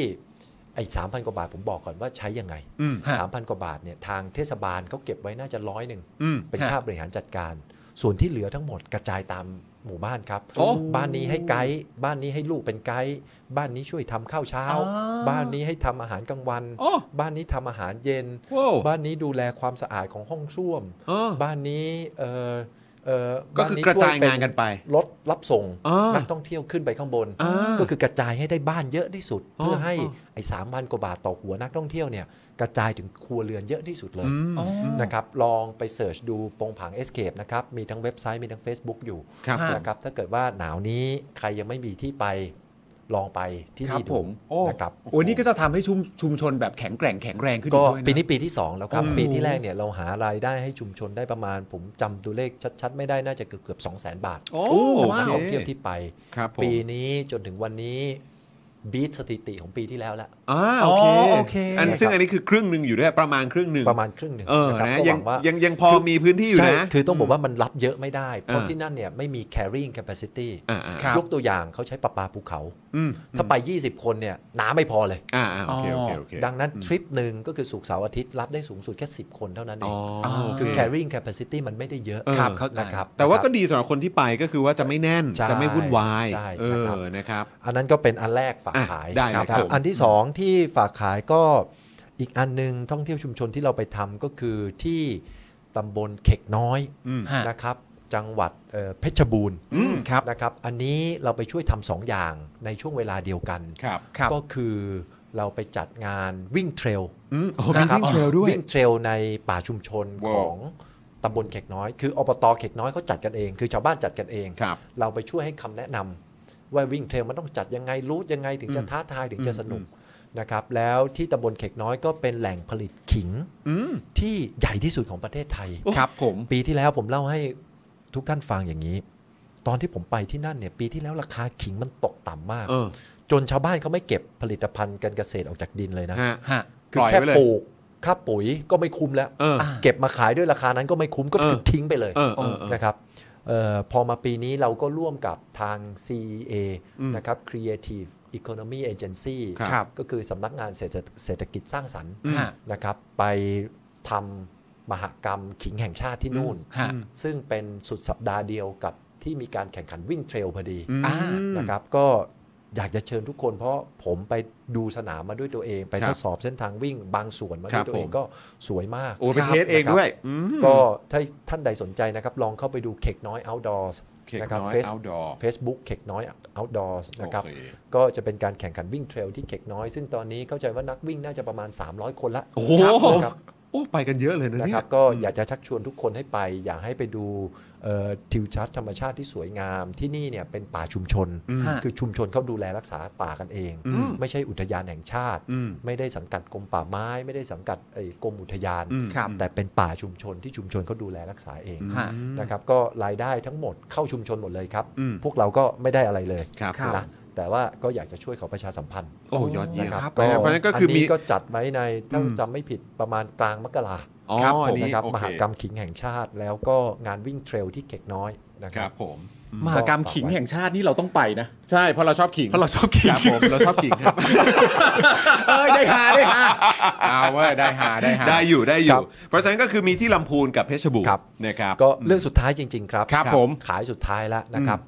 เอ่อคณะก้าวหน้ารณรงค์เรื่องหนึ่งซึ่งรณรงค์กันมาเอ่อปีกว่าแล้วสองปีแล้วก็คือเรื่องปลดล็อกท้องถิ่น อืม นะครับคือ ครับ เราอยากจะให้ท้องถิ่นของบ้านเรา เติบโตอย่างสวยงาม ครับ ไม่ต้องถูกจำกัดทั้งด้านงบประมาณ อืม และทั้งด้านอำนาจจากรัฐรวมศูนย์ส่วนกลาง ครับ นะครับ เราเห็นว่าอัตราการจัดเก็บภาษีปัจจุบันมันไม่เป็นธรรม อืม ครับ มันทำให้ต่างจังหวัดไม่ได้เจริญเติบโต อืม ฮะ อีกทั้งองค์กรปกครองส่วนท้องถิ่นที่เอ่อมีการเลือกตั้งมาจากประชาชนเนี่ยไม่มีอำนาจในการทำภารกิจพื้นฐานของตัวเองได้อย่างเต็มที่ อืม ไม่ว่าจะเป็นการดูแลสวนสาธารณะ การดูแลศูนย์เด็กเล็ก การให้เอ่อบริการด้านการเก็บขยะ การให้บริการด้านน้ำประปา อืม สิ่งต่างๆ ที่เป็นภารกิจพื้นฐานของท้องถิ่นแหละแบบเนี้ยส่วนใหญ่ถ้าไปดูในต่างจังหวัดจะเห็นได้ว่ามันทำไม่ดี อืม ครับ และก็เป็นเพราะสองเหตุผลนี้ อืม ก็คืองบประมาณแล้วก็อำนาจ อืม เราจึงเสนอร่างแก้ไขรัฐธรรมนูญเข้าสู่ที่ประชุมรัฐสภา อืม นะครับ ซึ่งเป็นร่างแก้ไขรัฐธรรมนูญที่เราเรียกว่าปลดล็อกท้องถิ่น ครับ ครับ ก็คือถอดล็อก ถอดกุญแจ อืม ที่มันพันธนาการความก้าวหน้าของท้องถิ่นไว้ ครับ เพื่อให้ท้องถิ่นแต่ละจังหวัดเติบโตในแบบฉบับของตัวเองได้อย่างสวยงาม ครับ เพื่อให้ประชาชนมีอำนาจในการเรื่องผู้นำของตัวเองไปบริหารเมืองของตัวเองไปบริหารตำบลของตัวเองได้อย่างเต็มที่ อืม ครับ ร่างฉบับนี้จะเข้าเอ่อที่ประชุมรัฐสภาต้นเดือนธันวาคม อ่า ประมาณนะครับ ก็อยากให้ทุกท่านติดตามดูนิดนึง ครับ นะครับก็หวังเป็นอย่างยิ่งว่าจะได้รับความร่วมมือนะครับจากสมาชิกสภาผู้แทนราษฎร และจากสมาชิกวุฒิสภา ครับ ให้ผ่านกฎหมายฉบับนี้ ฮะ อีกนั่นแหละนะครับ กฎหมายฉบับนี้ พวกเราไม่มีส่วนได้ส่วนเสียเลยครับ ครับ เพียงแต่ว่าเราเชื่อว่าถ้ากฎหมายฉบับนี้ผ่านเศรษฐกิจต่างจังหวัดจะดีขึ้น ครับ เพราะอำนาจจะอยู่ต่างจังหวัด งบประมาณที่จัดซื้อจากส่วนกลาง ก็จะไปอยู่ที่จังหวัดนั้น ครับ แล้วเวลาท้องถิ่นเขาจัดซื้อจัดจ้าง ส่วนใหญ่เขาก็จะเลือกบริษัท เลือกห้างหุ้นส่วนที่อยู่ในพื้นที่ อืม อ่าง งานมันจะได้เกิดในพื้นที่ อืม นึกออกไหม ครับ ฮะ ฮะ เราก็คิดว่าเนี่ยจะเป็นการปลดปล่อยศักยภาพ จะเป็นการพัฒนาเศรษฐกิจในท้องถิ่นในแต่ละจังหวัด ในแต่ละตำบลอย่างมีประสิทธิภาพที่สุด ครับ นะครับ ก็อยากจะฝากท่านผู้ชมทุกท่าน ให้รอดูการพิจารณาของสมาชิกวุฒิสภา และสมาชิกสภาผู้แทนราษฎรในร่างแก้ไขรัฐธรรมนูญ ฉบับปลดล็อกท้องถิ่น ที่แก้ไขรัฐธรรมนูญหมวด 14 ที่ว่าด้วยอำนาจและงบประมาณขององค์กรปกครองส่วนท้องถิ่น เข้าสภาประมาณต้นเดือนธันวาคมนี้นะครับ ครับผมโอ คือ เค จริง ๆ แล้วก็คืออ่าภาคประชาชนนอกจากจะจะติดตามกันแล้ว ก็ยังแสดงความเห็นส่งเสียงอ่าความรู้สึกความคิดเห็นของตัวเองเนี่ยออกไปสู่แบบพื้นที่สาธารณะก็ได้ ครับ เผื่อว่าจะแบบว่าสะท้อนไปถึงข้างในสภาที่เขา ครับ กำลังพิจารณากันอยู่ด้วย ครับ เรื่องนี้ ผม สำคัญด้วยเหมือนกัน ครับ นะครับนะฮะ คุณธนาธรถ้ามีคนพิมพ์เข้ามาคุณมาคาลอฟนะฮะ ครับ เขาไม่รู้แปลว่าอะไรแต่เขาบอกว่านี่ขายแป๊บเดียวมีประโยชน์กว่า 8 ปีอีกอะ ผมไม่แน่ใจว่าเขาเป็นไม่ไม่รู้หมายถึงอะไรนะ เออหมายถึงอะไรเนี่ย แต่ว่าคุณ เออ ธนาธรขาย 3 เรื่องเขาบอกมีประโยชน์กว่า 8 ปี เออ ไม่เข้าใจเขาพูดถึงอะไรเหมือนกันนะ คุณมาร์กบอกว่า 8 ปียังทนกันมาได้ รอธนาธรอีก 8 ปีก็ยังไหวครับเ ขอบคุณมากครับ ครับ ขอบ ผ คุณครับ ม ก็เอ่อ ครับ ยังไงฝากสนับสนุนนะครับ ผมเชื่อว่าเอ่อไม่ต้องมีธนาธรหรอกครับ อืม ผมเป็นเพียงแค่อีกก้อนหนึ่งของสายทานการต่อสู้เพื่อประชาธิปไตยในประเทศ ผมก็ยังเชื่อว่ายังมีคนที่มีความมุ่งมั่นอีกเยอะแยะเลยยกตัวอย่างง่าย ๆ ก็คือคุณพายุ อืม ที่สู้นะครับเอ่อแล้วเราก็ยังมีเพื่อนของเราอยู่ในพักก้าวไกล ซึ่งผมเชื่อว่าเพื่อนของผมในพักก้าวไกลก็หนักแน่นไม่แพ้ผมเลยครับ ครับอืมนะครับยังไงก็สนับสนุนกันนะครับในเรื่องของประชาธิปไตย ครับ นะครับนะเราต้องยืนหยัดอยู่บนหลักการกันนะครับแล้วก็สนับสนุนซึ่งกันและกันนะครับ ครับ นะฮะ ผม โอ้โหวันนี้นี่ก็อุ้ยคุณผู้ชมคอมเมนต์กันมาเยอะมากเลยวันนี้ดีใจจังนะครับแล้วก็เช่นเคยนะครับคุณผู้ชมก็คอมเมนต์กันเข้ามาแล้วก็ฝากกดไลค์กดแชร์กันเยอะๆด้วยละกันนะครับแล้วก็อันนี้แหละคือความพิเศษที่จะเกิดขึ้นทุกๆ วันพุธ ถูกต้อง กับชาวเน็ตของเรานั่นเอง ลักษณะนี้ แบบนี้แหละครับ เริ่มต้นที่คุณเอกในฐานะชาวเน็ตท่านหนึ่ง ชาวเน็ตท่านหนึ่งนั่นเองนะครับ ส่วนครั้งต่อไปจะเป็นใครนะครับ เราก็จะมาเฉลยกันตอนที่เข้ารายการนี่แหละ ครับ นะครับนะคุณผู้ชมจะได้เอ่อได้ติดตามกันแล้วก็ตื่นเต้นกันในทุกๆ สัปดาห์ด้วยนะครับ ว่า เราจะ ชาวเน็ตที่จะมากันเนี่ยจะเป็นใคร คุณคุณปาล์มคุณจรขอขายสี่ได้ไหม ได้สิครับ ได้เลย ได้สิครับ ขายสี่ผมอย่างนี้ครับ ห อ รื ย่างนี้ครับ ห้เลยก็ได้นะฮะเออ เอ่อเอ่อผมอยากเรียนท่านผู้ฟังที่ฟังอยู่ตอนนี้เท่าไหร่นะครับ2,400 นะครับ ตอนนี้ อะไร ฮะ 2,400 คนไหม อ๋อเหรอฮะ ที่ฟังอยู่ที่ โอ้ อยู่ นี่ เราไม่เรา เอ่อ เอ่อผมผมก็ไม่รู้เอาอย่างนี้แล้วกัน ผ ไม่รู้ แน่ มี ใจ อยู่เท่าไหร่ คบ ผมผ ค ม บ เรียนอย่างนี้ ครับ นะครับ จริงๆต้องบอกว่าเอ่อในฐานะเอ่อที่ติดตามคนทำงานสื่ออยู่เนี่ยนะครับ มีสื่อไม่เยอะจริง ๆ ที่กล้าพูดเรื่องที่ถูกต้อง ที่กล้านำเสนอความจริงที่กล้าเอาความเป็นธรรมมาเล่าสู่กันฟังนะครับ ดังนั้นรายการของคุณจอยกับคุณปาล์มเนี่ยผมคิดว่าแล้วก็รายการอื่น ๆ ของสป็อกดาร์กด้วยนะครับ มันมีความจำเป็นในสังคมที่มันมืดมิดอยู่อย่างนี้นะครับ ดังนั้นถ้าจะขายอะไรได้ช่วยซื้อของเขาหน่อยนะครับ 999 บาทไม่แพงเกินไปหรอกครับนะครับตอนหนึ่งโฆษณานะครับเพื่อสนับสนุนให้ประเทศไทยยังมีสื่อที่เอ่อยึดมั่นในหลักการแบบเนี้ยสื่อที่มันมันจำเป็นในสังคมไทยในช่วงที่มันมืดมิดอยู่อย่างเนี้ยดำรงอยู่ได้นะครับพวกเขาต้องกินต้องใช้นะครับ ใช่ครับ กล้องพวกนี้มีราคาไมค์พวกนี้มีราคานะครับ ดังนั้นสิ่งต่างๆ เหล่าเนี้ยมันจะเกิดขึ้นไม่ได้เลย ถ้าเกิดว่าพวกเราไม่ร่วมไม้ร่วมมือกันก็ขาย4นะครับขอ ขายสป็อกดาร์กแล้วกันครับ ขอขายรายการชาวเน็ตนี้แล้วกันครับเอ่อก็ช่วยสนับสนุนให้เอ่อสื่อฝ่ายประชาธิปไตย ซึ่งจะออกไปหากินไปหาขายโฆษณาอะไรอย่างอื่นที่มันยากเหลือเกินเนี่ยมันคงจะลำบากมากนะครับจะเอ่อประสบความสำเร็จได้ ก็ต้องอาศัยผู้ชมที่ช่วยกันกดไลค์กดแชร์นะครับที่เขียนเชียร์ให้มีคนมาดูเยอะๆ ที่สนับสนุนมันไม่แพงหรอกครับ 999 บาทนะครับ ก็จะได้โฆษณาสินสินค้าของตัวเองไปด้วยนะครับ ดังนั้นก็ขายสีก็ฝากฝากขายรายการชาวเน็ตนะครับของคุณปาล์มกับคุณจอนด้วยครับ โอ้โห ขอบคุณครับ โอ้โห คุณเอกขอบคุณมากเลยนะครับนะฮะแหม นอกจากจะแบบว่ามาพร้อมกับแบบว่าเรื่องราวพิเศษพิเศษแล้วยัง ใช่ ช่วยพวกเราด้วย ผมบอกเลยนะ ผมไม่ได้ตื่นตัน ขอซับหน่อยเฮ้ย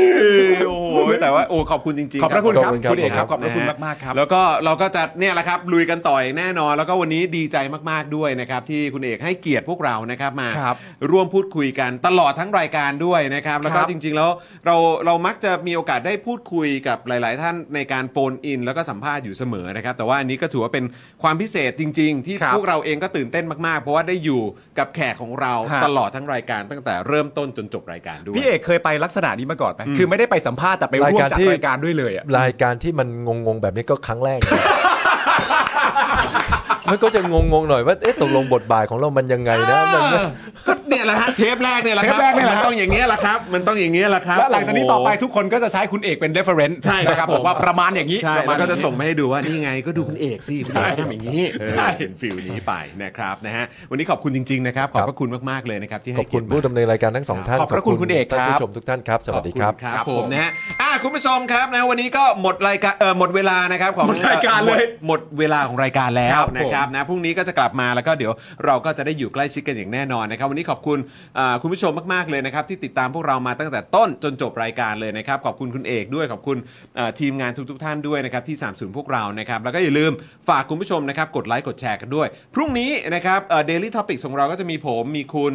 มีคุณไทนี่ ใช่ครับ เอ่อตอนนี้ฉายาคืออะไรนะ ไทนี่หนีเข้าฮูด เออไทนี่หนีเข้าฮู ครั ด บผม นะครับ นะ เดี๋ยววันนี้ก็ติดตามกันได้นะครับ ฮะ นะแล้วก็เอ่อยังไงฝากคุณผู้ชมย้ำอีกครั้งช่วยกดไลค์กดแชร์กันด้วยละกันนะครับนะฮะวันนี้หมดเวลาแล้วนะครับ ผมจอห์นวินยูนะครับนะคุณปาล์มนะครับเอ่อพี่บิวมุกควายนะครับ วันนี้พี่โรซี่อยู่ด้วยเมื่อสักครู่นี้ คุณแก้วก็อยู่คุณแก้ว CEO เฟรนชิกนะครับคุณออมนะครับนะฮะแล้วก็แน่นอนที่สุดวันนี้แขกรับเชิญของเรานะครับคุณเอกธนาธรนั่นเองนะครับวันนี้พวกเราทุกคนลากันไปก่อนนะครับ สวัสดีครับ สวัสดีครับ Daily Topics กับจอห์นวินยู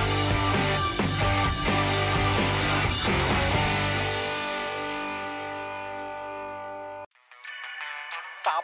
พอร์เตอร์ซับพอร์เตอร์ เมมเบอร์ชีซัพพอร์เตอร์ซัพพอร์เตอร์ฉันอยากเป็นซัพพอร์เตอร์ซัพพอร์เตอร์ซัพพอร์เตอร์ฉันอยากเป็นซัพพอร์เตอร์กดง่ายๆ แค่กดจอยด้านล่าง หรือว่ากด subscribe ก็ช่วยสมัครกันหน่อยซัพพอร์เตอร์ซัพพอร์เตอร์ฉันอยากเป็นซัพพอร์เตอร์ซัพพอร์เตอร์ซัพพอร์เตอร์ฉันอยากเป็นซัพพอร์เตอร์ซัพพอร์เตอร์ซัพพอร์เตอร์ฉันอยากเป็นซัพพอร์เตอร์ซัพพอร์เตอร์ซัพพอร์เตอร์ฉันอยากเป็นซัพพอร์เตอร์สมัครซัพพอร์เตอร์